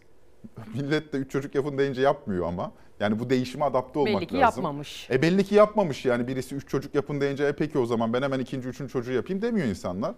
Buna adapte olmamız lazım. Bu yeni değişen duruma adapte olmamız lazım. Bunun da yolları belli fakat maalesef biz kısa vadeli sorunlarımızı düşünmekten bu tip büyük bir sorunu, Türkiye'nin bana kalırsa en büyük sorununu düşünemiyoruz. Bunun için de aslında daha e, enteresan konu kaba doğum hızının en yüksek olduğu gruplar da sığınmacılar. Aslında orada da başka bir demografik iş var. Onu düşündüm ben Yani sen anlatırken. şimdi sen enflasyon yükü altında Türkiye'deki bütün kentli gruplar ezilirken bu yük altında ezilmesine rağmen kaba doğum hızının çok yüksek olduğu gruplar sığınmacılar. Yani demografi sadece yaş olarak değil, kimlik olarak da değiştiriyor. Değişiyor. Bu, bu Değişiyor. başka bir problem. O bambaşka bir e, durum. Onun üzerine bir bu kadar daha konuşsak bitiremeyiz muhtemelen. Yani bundan 10 sene sonra, 15 sene sonra, 20 sene sonra bugün sığınmacı nüfus Türkiye'nin %5'i ise, %6'sı ise o %20 olacak, 25 olacak. Seçim öncesinde de çok duyduk. Sonrasında yönetimde kendilerine yer bulmaya başlayacaklar. Bunlara şahitlik edeceğiz. E, bu da ayrı bir konu başlığı. Dev gibi bir sorun değil mi? Dev gibi bir sorun. Kimse konuşamıyor. Yaşlı Bakanlığı, Yalnızlar Bakanlığı, huzur evi ihtiyacı, yaşlı bakım evi ihtiyacı, barınmaya dair bugün hali hazırda başlayan programların daha da problemlerin daha da büyüyecek olması, hali hazırda çalışanın yaşlısına, annesine, babasına zaten şu anda destek veriyor, bakıyor olması ve bunun daha da artacak olması muhteşem devasa Ab- büyüklükte bir abilik, problem. ablalık benim abim var. İki çocuklu bir aileyiz. Yani dört, dört kişilik bir aileydik. Ee, abilik, ablalık artık istisna olacak. Yani tek çocukluluk artık e, pop- popüler hale gelmeye başladı. TÜİK verilerinde de görüyoruz bunu. Ortalama hane büyüklüğü 4'müş 15 sene önce. Şimdi 3.1'e düşmüş. Yani 15 sene evvel bir Türk ailesi 4 kişiliktir prototipi diye düşünürken artık öyle demiyoruz. Artık 3 kişiliktir bir Türk ailesi. Fena. Değişik bir durum değil mi? Yine can evimden vurdun beni diyeyim. Gerçekten e, hayatın içinden böyle şah damarına dokunur gibi dokunuyor Ozan Gündoğdu. Hem seçtiği haber başlıklarıyla hem de bunu içini doldurma şekliyle. Yine ışığıyla geldi Ozan Gündoğdu diyelim. Ozan Gündoğdu'na veda ederken ben sizi reklamlarla baş başa bırakacağım. Sonra son sürat devam. Günaydın sevgili izleyenler. Bir 10 Şubat sabahından sesimizin görüntümüzün ulaştığı her yere aydınlık gün dilekleri göndermeye devam ediyoruz. Sizler de yangın var başlığımıza mesaj göndermeye devam ediyorsunuz. X hesabımız, Instagram hesabımız ikisi de Ezgi Gözeger'dir efendim. Oralardan bize ulaşıyorsunuz. Yangın var dediğiniz konu başlıklarını sıralıyorsunuz. Biz de yine bu blokta da okumaya gayret edeceğiz. Siyasetin gündemiyle başlayalım. Önceki bölümlerimizde İstanbul'dan, e, İstanbul yarışından, yerel seçime dair devam eden pazarlıklardan bahsetmiştik. Mesela o pazarlıklardan bir tanesi e, Yeniden Refah Partisi ile AK Parti arasında devam ediyor biliyorsunuz. Bir dargın, bir barışık, bir görüşüyoruz, bir görüşmüyoruz şeklinde. Yapılan açıklamalardan sonra herhalde burada ipler kopmuştur dediğimiz noktada tartışmaların, görüşmelerin tekrar başladığına şahitlik ediyoruz. Bugün itibariyle e, Yeniden Refah Partisi aday açıklamasını yapacağını duyurmuştu, duyurdu. Daha önce de duyurmuştu bunu ama hep ertelemişti bir şekilde. Bakalım bugün o aday açıklaması yapılacak mı? diyelim.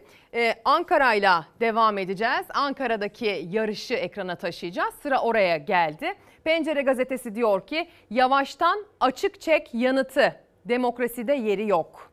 Ankara Büyükşehir Belediye Başkanı Mansur Yavaş, AK Parti'nin Ankara adayı Turgut Altınok'un Cumhurbaşkanı Tayyip Erdoğan ve ilgili bakanlardan Ankara'ya yapılabilecek yatırımlar için açık çek aldığı yönündeki açıklaması için eğer bununla Ankara halkını tehdit edeceklerse bunun demokraside yeri yok. Ankara halkı gereken cevabı verecek.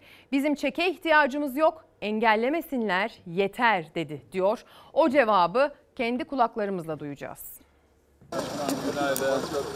Kendi işimizi kendimiz görüyoruz. İktidarın belediye ayrımı yapma hakkı yok. Hiçbir ayrım yapmadan Ankara halkına hizmet ediyoruz. Sayın Cumhurbaşkanımız konuştuk inşallah. Ulaştırma Bakanımız, Çevre Şehircilik İklim Bakanımız, diğer bakanlarımız aradılar bizi. Ne yapabiliyorsak Ankara'ya açık çek dediler onu söyleyeyim. Eğer bunun da Ankara halkını tehdit edeceklerse bunun demokraside yeri yoktur. Ankara halkı gereken cevabı verecektir. Ben çeke ihtiyacımız yok. Engellemesinler yeter. Cumhur İttifakı'nın Ankara adayı Turgut Altınok'un Cumhurbaşkanı ve bakanlardan açık çek aldık sözlerine Ankara Büyükşehir Belediye Başkanı Mansur Yavaş'ın yanıtı tehdide Ankara halkı cevabı verecektir dedi. Şu anda zaten iktidar partisinin belediye başkanı. Böyle kolay çek alınıp da kanunsuz yardım falan alınabiliyor mu bilmiyorum ama önce Keçiören'deki kuleyi onlardan yardım alıp da tamamlamasını beklerim. Altınok ne yapılacaksa onu hükümetimizden alır. Oralardan destek alıp Keçiören'de yaşayan 50 bin civarındaki yoksula destek olmasını beklerim. Şu anda o çeki alıp Keçiören için kullanmasına hiçbir engel yok. Önce onları yapsın diye düşünüyorum. Merkezi yönetimle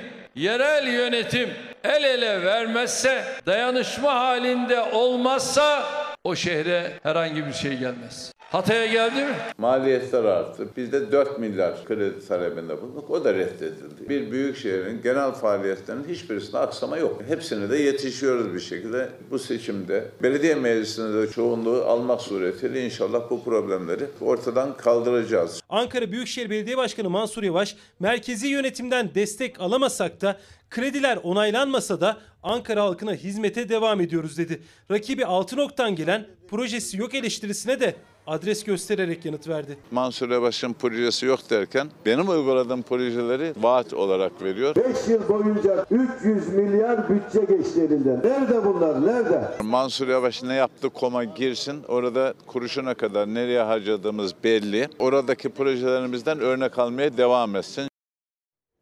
Örnek almaya devam etsin dedi. Cumhurbaşkanı Erdoğan'ın Hatay garip kaldı. Bakın yerel yönetimle merkezi yönetim birbirinden ayrı düşünce böyle oluyor demesinin üzerine gelen bu çıkış aslında biraz birbirini destekleyen durumları ortaya koyuyor sevgili izleyenler.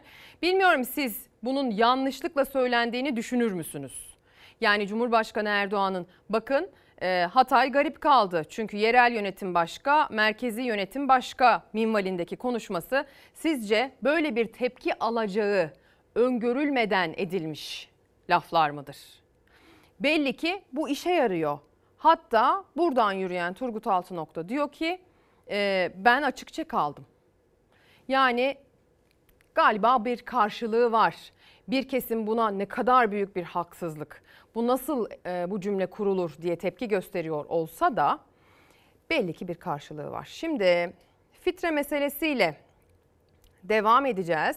Diyanet İşleri Başkanlığı biliyorsunuz her yıl belirliyor. Diyanet İşleri Başkanlığı'nın belirlediği oran TÜİK'in oranının e, daha üzerinde. Fitre konusunu sokaktaki vatandaş bakın nasıl karşıladı. 130 lira ne? Köyün değer ya çeyrek öğün doyulmaz. 130 lira ne ki ya? Yani 250 gram et etmiyor. Ancak e, buradan Taksim'e gider gelirsin. E, Normal kuru fasulye yiyorsun 60 lira. Pirincin kilosu bile 153 lira oldu. 60 lira patlıcan, 55 lira biber. Yani canım çekti yaşlıyım bir dolmalık bir karnıyarık yapayım desem basıydı etiydi. Çok zorlaştı. Hangini söyleyeyim de anlatayım. Ortalık kötü. Yangın yeri yavrum. Yangın var. Diyanet İşleri Başkanlığı TÜİK'in yıllık enflasyonunu da gıda enflasyonunu da geride bıraktı. Fitre miktarında %85'lik artış yaptı. Bir kişinin günlük yani iki öğünlük gıda ihtiyacını 70 liradan 130 liraya çıkardı. Tost yenir ancak 130 lira. Milyonlarca insan açlık sınırının altında. Emekli de, asgari ücretli de. %80 açlığa mahkum edilmiş durumda. Bak şimdi ben emekliyim 10 bin lira ben tutuda maaş alıyorum. 2 bin lira fatura ödemişim. Bana kalmış 8 bin lira. Ben şurada dolaşıyorum böyle avara avara. Lokantaya giremiyorum. Bir simit alsam bir çay içsem 20 lira. Adalet midir, hak mıdır? Eskiden emekliler fitre veriyordu. Şimdi emekliler fitreye muhtaç kaldılar. Diyanet'in belirlediği rakama göre 4 kişilik bir ailenin günlük yemek ihtiyacı 520 lira. Bu ayda 15.600 lira demek. Yani asgari ücrete çok yakın bir rakam. Milyonlarca emekli ise bu rakama ulaşamıyor bile. 7 milyon oldu Allah'a şükür. Kocamın maaşı. Biz zaten biz hayatım kökünden muhtacız da bize veren yok. Bu rakam, bu rakam son verdiği zamın rakamı 940 lira. Allah'tan reva değil yani. Bir tarafa akıtıp bir tarafa bakıtmak. Emeklinin zaten ihtiyacı var. Emekli fitre vermeye şeyi yok ama bu canımızın zekatıdır. Çok değil. 3 yıl önce 2021'de 28, 2022 yılında 40 lira olarak açıklanmıştı fitre. Geçen sene ise 70 lira. Bu yıl açıklanan rakam %85'lik artışla enflasyonun geldiği noktayı da ortaya koydu ama yapılan hesap ne dışarıdan yemeye ne de pazardan alışverişe yetti. Dün pazarda 70 liraydı patlıcanın kilosu, 65 lira kabağın kilosu. Herkes şu anda fitreye ihtiyacı oldu. Fitre parası 1000 lira da verilsin ama kim verecek? Kimin ihtiyacı var dediğinizde açlık sınırının altındaki tüm vatandaşın, e, yoksul halkın tamamının ihtiyacı var yani. Bir hanımefendi yangın var diye bağırmak istiyorum demişti hatırlıyor musunuz? Yangın var etiketinden esinlenmemiz budur efendim. Esin kaynağımız bu haberdir. Ruhi Becenek evet memleketimde yangın var ama biz sadece oturup izliyoruz demiş. O onu dedi bu bunu söyledi derken geçirdiğimizi e, tarihin en ilginç seçim dönemini geçirdiğimizi göremiyoruz. Bize diyorlar ki 300 bin liralık evleri 3 milyon TL yaptık. 100 bin liralık otomobilleri 1 milyon TL yaptık. Kocaman hastane binaları yaptık ama sizi özel hastanelere mahkum bıraktık. Çocukların okullarının da büyük kısmını değiştirip özel okullara yönlendirdik. Maaşlara zam yaptık ama gerçek enflasyon zam oranından çok çok yüksek. Kiracı değilsen bile semt pazarında çürükleri toplayın. Başka türlü 10 bin lirayla geçinmek mümkün değil. Yetmez bunlar size. Ayrıca unutmayın deprem olursa Hatay gibi gariban olursunuz. İşte bu şartlarda oyunuza talibiz diyorlar demiş Ruhi Bey. Bu seçim dönemi sizlere de ilginç gelmiyor mu diye sormuş.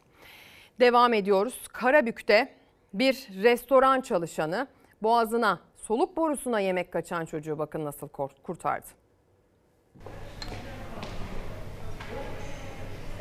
Annesi e, panikle bağırdı. Dedi oğlumu kurtaran var mı? Ölüyor, ölüyor diye. Annenin yardım çığlığına restoran çalışanı koştu. Soluk borusuna yiyecek kaçan çocuğu hemlik manevrasıyla kurtardı. Kebap yiyordu çocuk. Yani o kebabı o şekilde nasıl yedi yani nasıl yutmaya çalıştı? Ancak görmeniz lazımdı. Bir anne ve çocuğu Karabük'te istasyon caddesindeki bir restorana gitti. Yemek yedikleri sırada çocuk bir anda ayağa fırladı. Yemek soluk borusuna kaçmıştı. Annesi zaten bu arada hamileydi.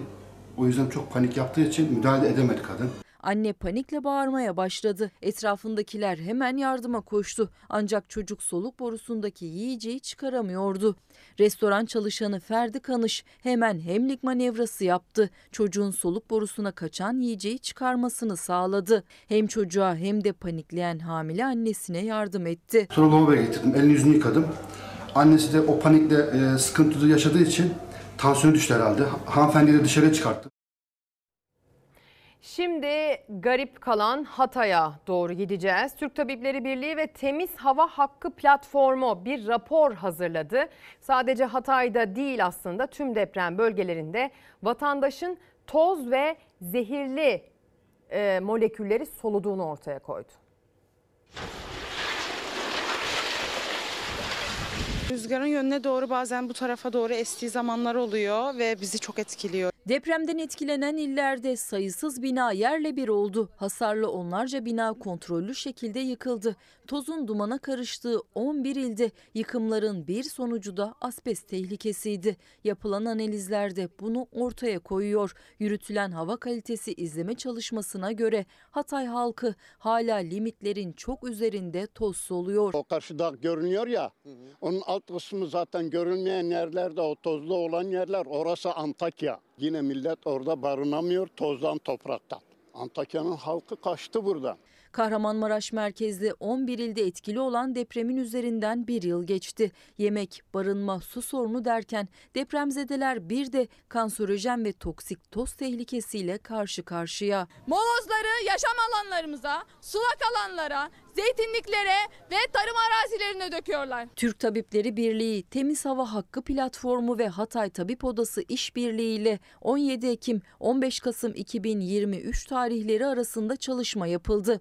30 gün boyunca deprem bölgesindeki 3 ilde kesintisiz yapılan toz ölçümlerinde ortaya çıkan sonuçlar endişe verici. Yapılan asbest analizleri sonucunda Adıyaman'da 30 örneğin ikisinde, Kahramanmaraş'ta 21 örneğin 8'inde, Elbistan'da ise 15 örneğin ikisinde farklı türlerde asbest tespit edildi. Raporda özellikle Kahramanmaraş'taki büyük konteyner kentlerden biri asbest tespit edilen hafriyat döküm sahasına çok yakın ve hakim rüzgar yönünün etkisi altındadır denildi. Samandağ halkı 10 sene sonra asbestozis, akciğer kanseri, akciğer zarı kanseri gibi yeni sağlık sorunları ile karşı karşıya kalacaktır. Uzun vadede en büyük tehlike akciğer kanseri, kısa vadede ise kronik hastalığı olanlar büyük risk altında.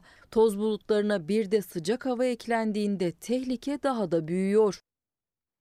Aynı zamanda Ekoloji Birliği ve İklim Adaleti Koalisyonu da depremin birinci yılına dair bir rapor yayınladı. Benzer riskler bu raporda da dikkati çekti sevgili izleyenler. Onun da altını çizmiş olalım. Şimdi Düzce'ye ve Tokat'a gideceğiz. İkisi farklı adreslerde köy ama ikisinin de sorunu aynı.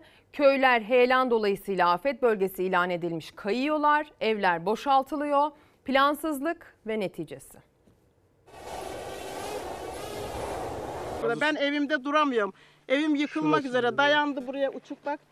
8 tane hane gitti. Ve bir heyelan daha yaşandı aynı mahallede. 8 evle köy yolu hasar aldı bu kez. Köy parça parça yutuluyor heyelanlarla adeta. Suçluysa bulundu. AFAD ekipleri hazırladıkları raporda köyün altından geçen su isale hattındaki sızıntıya dikkat çekti. Yeni toprak kaymaları ve çökmeler yaşanabilir dedi. Boşaltıldı ama işini alamadık. Eşyalarımız duruyor. 120 yıllık köyümüz. Daha önce burada hiç öyle bir şey görmemiştik. Bir 25-30 yıl önce buradan bir şebeke suyu geçti Gümüşova'nın. Bu şey, şebeke suyundan sonra yani bir 15-20 sene bir şey yoktu. Altyapısı herhalde tam yapılmadan mı oldu, nasıl olduysa bu son 3-5 yıldan beri şu aşağıdaki amcamızın evi 2 yıl önce uçtu. Ondan beri burada sıkıntı devam ediyor. Burası Düzce'nin 120 haneli Kersendüzü mahallesi. 2022'de kar suyunun erimesi sonrası yaşanan heyelan nedeniyle mahalle ve çevresi afete maruz bölge ilan edilmişti. İki yıl aradan sonra yeni bir heyelan meydana geldi aynı mahallede. 8 evle köyün içinden geçen yol hasar aldı. Ha bak gördüğünüz gibi işte bu su kalkmadı mı aşağılara da gitmiş. Bak öbür tarafa gidiyor. Babanın tarafına benim tarafıma gidiyor. Yani şimdi bu yapılacak ama yol yapılacak ama yol yapılmayla burası bitmez ki. Suyun kalkması lazım. 27 kilometre boru döşenmiş buraya. E depremlerde de oynadı, borular şey oldu. O 15 sene şeyi varmış bu borunun ömrü 28 sene olmuş. İki hafta önce meydana gelen heyelan sonrası mahallelinin tedirginliği arttı. Bölgede inceleme yapan AFAD ekipleri bir rapor hazırladı. Heyelan ve çökmelere köyün altından geçen su ishali hattındaki sızıntının yol açtığı belirlendi. Zemin yapısı nedeniyle yeni toprak kaymalarının da yaşanabileceğine dikkat çekildi raporda. İşte bak arkadaşın evi var orada. Orada tehlikede. Yarılmış orası da aynı. Bu yukarıda da herhalde kaynak suyu var diye söylüyorlar ama onu da meydana çıkaramıyoruz. Bizim hiçbir şey gücümüz yetmiyor. Bu Gümüşova'nın suyunun köyün içinden kalkmasını Hah, istiyoruz evet, evet. öncelikle. Dere yataklarından gitsin. Mahalleli su kanallarının bölgeden uzaklaştırılmasını istedi. 120 haneli köy bir ilçenin suyuna feda edilmiş. Bütün yerimiz, mülkümüz bizim ekmek teknemiz gidiyor. Yerden Her patlasa bizim gidiyor. evler de tehdit altında olacak. Yerden patlasa. Tokat'ın Niksar ilçesine bağlı Güneybakan köyünde de toprak kayması nedeniyle 5 ev ve bir cami yıkılmıştı. Yaşanan felaketle ilgili Afet Tespiti ve Arama Kurtarma Derneği Genel Başkanı Ömer Özkan'dan korkutan bir açıklama geldi. Bunun sebebi ise ne bir heyelan ne de bir toprak kayması. Sadece ve sadece o yer altındaki ana fayların artık harekete geçmesi. Özkan deprem tehlikesine işaret etti. Bölgedeki ana faylarda hareketlenme var dedi. Evet büyük bir deprem geliyor. Bakın bunu sadece ben söylemedim. Bunu ilimize gelen çok kıymetli jeofizik mühendislerimiz de söyledi. Profesör hocalarımız da söyledi. Japon bilim adamı da söyledi. Herkes şu anda bu kıyamet gününü bekliyor. 42 depreminde 4 bin bina 12 bin 17 bin vatandaşımızın öldüğünü tespit etmişler. Şu anda da eğer olursa 40 bin bina yaklaşık olarak da 80, 60, 70 bin vatandaşımızın ölebileceğini tespit etmişler. Buna ne gerek var? Ben diyorum ki gelin önlem alalım. Bilim insanları pek çok konuda özellikle deprem, doğal afet, iklim gibi konularda gelin önlem alalım demeye başlayalı uzun yıllar oldu ve uzun yıllardır bilim insanlarının ne söylediğini dikkate almayan bir yönetim şeklimiz var. Emeklinin bir aylık maaşıyla 18 e, kilo kıyma alınabiliyor demiş Sevgi Hanım. 5 kilo zeytinyağı 1500 lira. Bu emekli çay mı alsın, şeker mi alsın, kira mı ödesin? Emekliye seyyanen zam lazım lütfen okuyun diyor mesajda. Emekliyim 10 lira maaş alıyorum 6 lira kira veremiyorum. Çünkü kalan 3 lirayı da faturalara veriyorum. Simit almak için bile param kalmıyor. Yangın büyüdü evlerde ne yazık ki demiş. Çalışmak zorunda olduğunu anlatmış Tülay Hanım bir başka emekli izleyenimiz. Ben sizi şimdi Van'a doğru götüreceğim. Ee, İran'da 4 günlük tatil Van'da coşkuya yol açtı.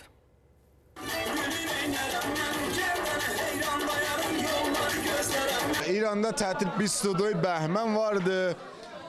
3 3 gün tətildir. Tam İranlılar gəlib e, Türkiyəyə eğlənməyə. Tatiller, yeni yıl kutlamaları, bayramlar, indirimli satışların yapıldığı günler. İranlı turistlerin akın ettiği Van'da otellerin, dükkanların en canlı olduğu tarihler. Alışveriş yapacağıq, eğlənmək yapacağıq, hər iş bir yapacağıq burada biz. Çox seviyoruz abi, çox, çox. İranlı turistler her fırsatta Türkiye'de alışveriş yapmak, eğlenmek için Türkiye'yi tercih ediyorlar. Özellikle de özel günlerde Van'da dolup taşıyor oteller. Alışveriş e, yapacaq, sonra e, gezəcək. Ucuz. Bəzi berəndələr ə, təxminən bahalı, vəli çoxu ucuz. Çox iyi şəhər, çox gözəl adamlar, iri adamları var. Ülkelerindeki 4 günlük tatili değerlendirmek için yine tercihleri Van oldu. Karayoluyla Van'ın Saray ilçesindeki Kapıköy sınır kapısından giriş yapan turistler otelleri %100 doldurdu. Gündüzleri şehrin tarihi ve turistik yerlerini gezen İranlılar, gece ise eğlence merkezlerinde tatilin keyfini çıkarıyor.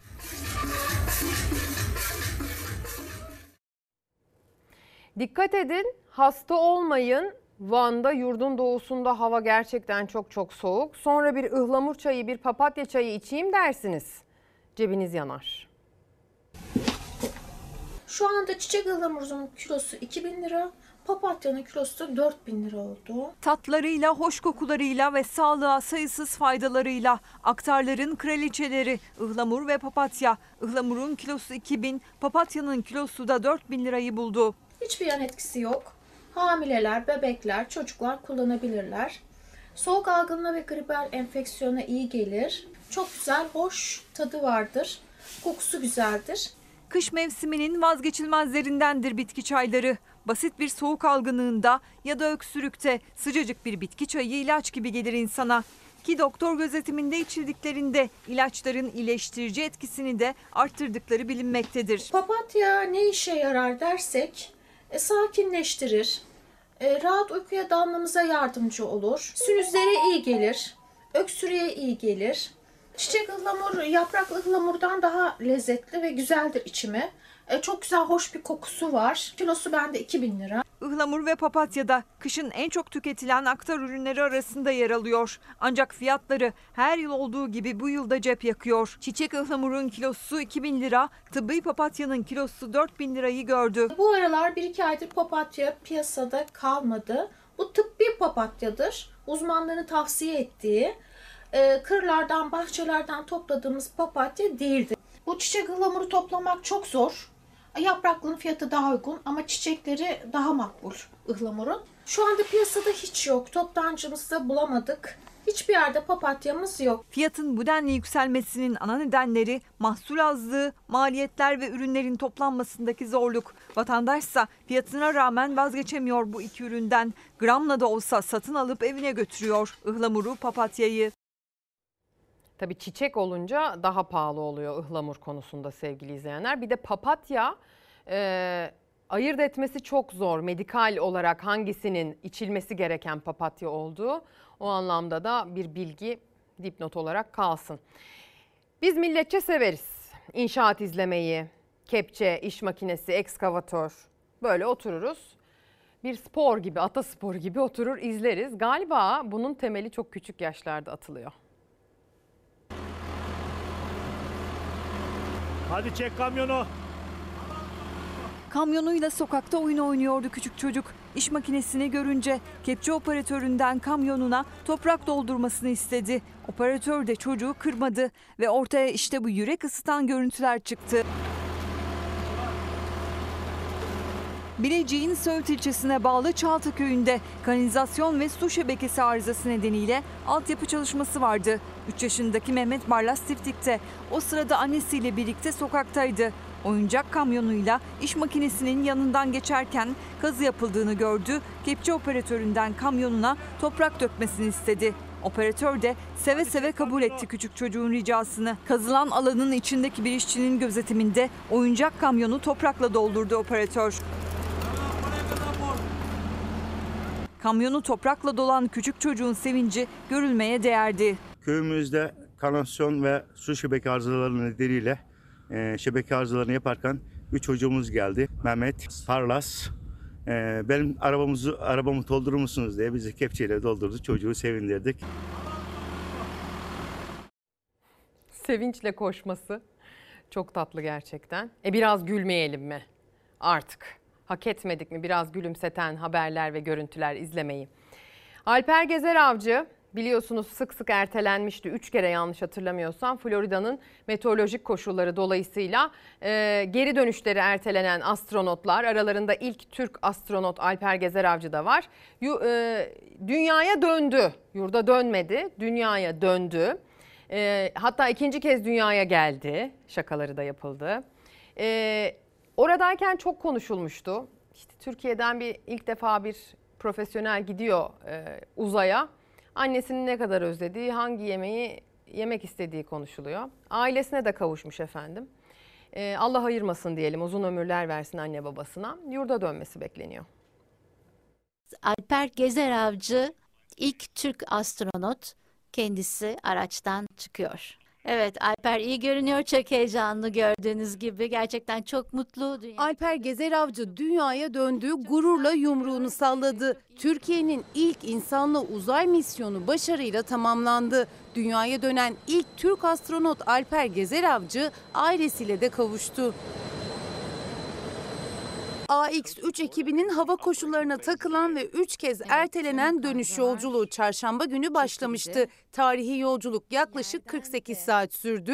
Uzay aracı bugün atmosfere giriş yaptı. Artık aracı görebiliyoruz. İnişe hazırlık olarak koltuklarının pozisyonunu tekrar ayarlıyorlar. Burada paraşütlerin açıldığını görüyorsunuz. Önce iki paraşüt açıldı ardından uzay aracını yavaşlatmak için dört ana paraşüt devreye girdi. Şimdi yavaş yavaş açılacaklar ve aracı daha da yavaşlatacaklar. Evet denize iniş gerçekleşti. Dragon kapsülü kısa süre sonra Florida kıyısı açıklarında okyanusa iniş yaptı. Görev başarıyla tamamlandı. Çok mükemmel bir görüntü. AX3 mürettebatına evinize hoş geldiniz diyoruz. Alper Gezer Avcı astronotumuz dünyaya inişini yaptı. Güzel gitti, güzel geldi. Tabii şimdi Türkiye'ye de inişini bekleriz. Dört kişilik mürettebat uzay aracıyla birlikte gemiye alındı. Son kontrollerinin ardından kapsülün kapağı açıldı. mürettebat 3 haftanın Kapak ardından açıldı. gün ışığına kavuştu. AKS 3 misyonu mürettebatına eve hoş geldiniz diyoruz. Alper Gezer Avcı kapsülden üçüncü çıkan isim oldu. Yer çekimsiz ortamdan döndüğü dünyada ilk adımlarını görevlilerin yardımıyla attı. Üçüncü Alper Gezer Avcı ilk Türk astronot kendisi araçtan çıkıyor. Gezer Avcı ve diğer astronotların ilk sağlık kontrolleri gemide yapıldı. Mürettebatın bir sonraki durağı Houston olacak. Burada kapsamlı sağlık taramasından geçtikten sonra dünyaya uyum sağlamaları için bir süre karantinada kalacaklar. Evet sanırım Marcus da gülüyor. Tabii vücut ağırlığını yeniden taşımaya başlıyor yer çekimi dolayısıyla. O yüzden adım atmakta zorlanıyor. Yönetmenim İrfan Tomakin dedi ki daha uzun süre kalanlar sedye ile çıkarılıyor. Çünkü o ilk etapta vücut ağırlığını yeniden taşımaya başlama zorunluluğu, kasların yeniden çalışması böyle bir yalpalamaya sebep oluyor belli ki. Şimdi sezonun merakla beklenen filmi Zafer'in Rengi 1918 ve 1923 yılları arasında yaşanmış gerçek olaylardan esinlenerek çekildi, oluşturuldu efendim. Milli mücadele zamanında işgal altındaki Anadolu topraklarında ve İstanbul'da e, futbol zaferiyle vatandaşın e, kenetlenmesi birbirine konu alındı filmde. E, Türk halkının bağımsızlık için direnişi konu alındı. Bir ona bakalım. Mondros'la terhis oldum. Savaşa. Konstantinopol'da mı devam ediyoruz? Bu şehrin adı İstanbul. Topraklarımıza gelen de sizlersiniz.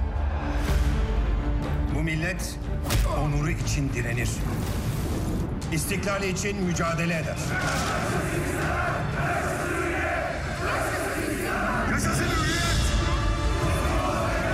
İşgal devletleriyle yapacağınız müsabakalar milli hisleri hareketlendirir. Burada yeşeren umut 7'den 70'e memleketin her tarafına, her köşesine yayılır. Askerimiz Yunan'a karşı büyük bir muharebeye hazırlanıyor. Biz de burada hazırlanacağız onlar için.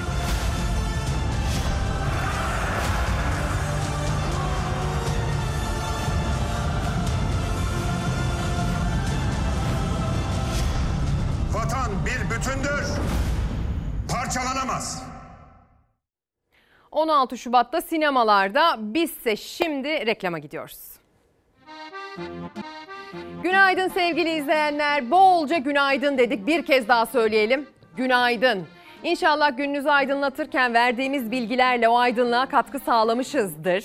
Umarım bu anlamda bir faydamız dokunmuştur.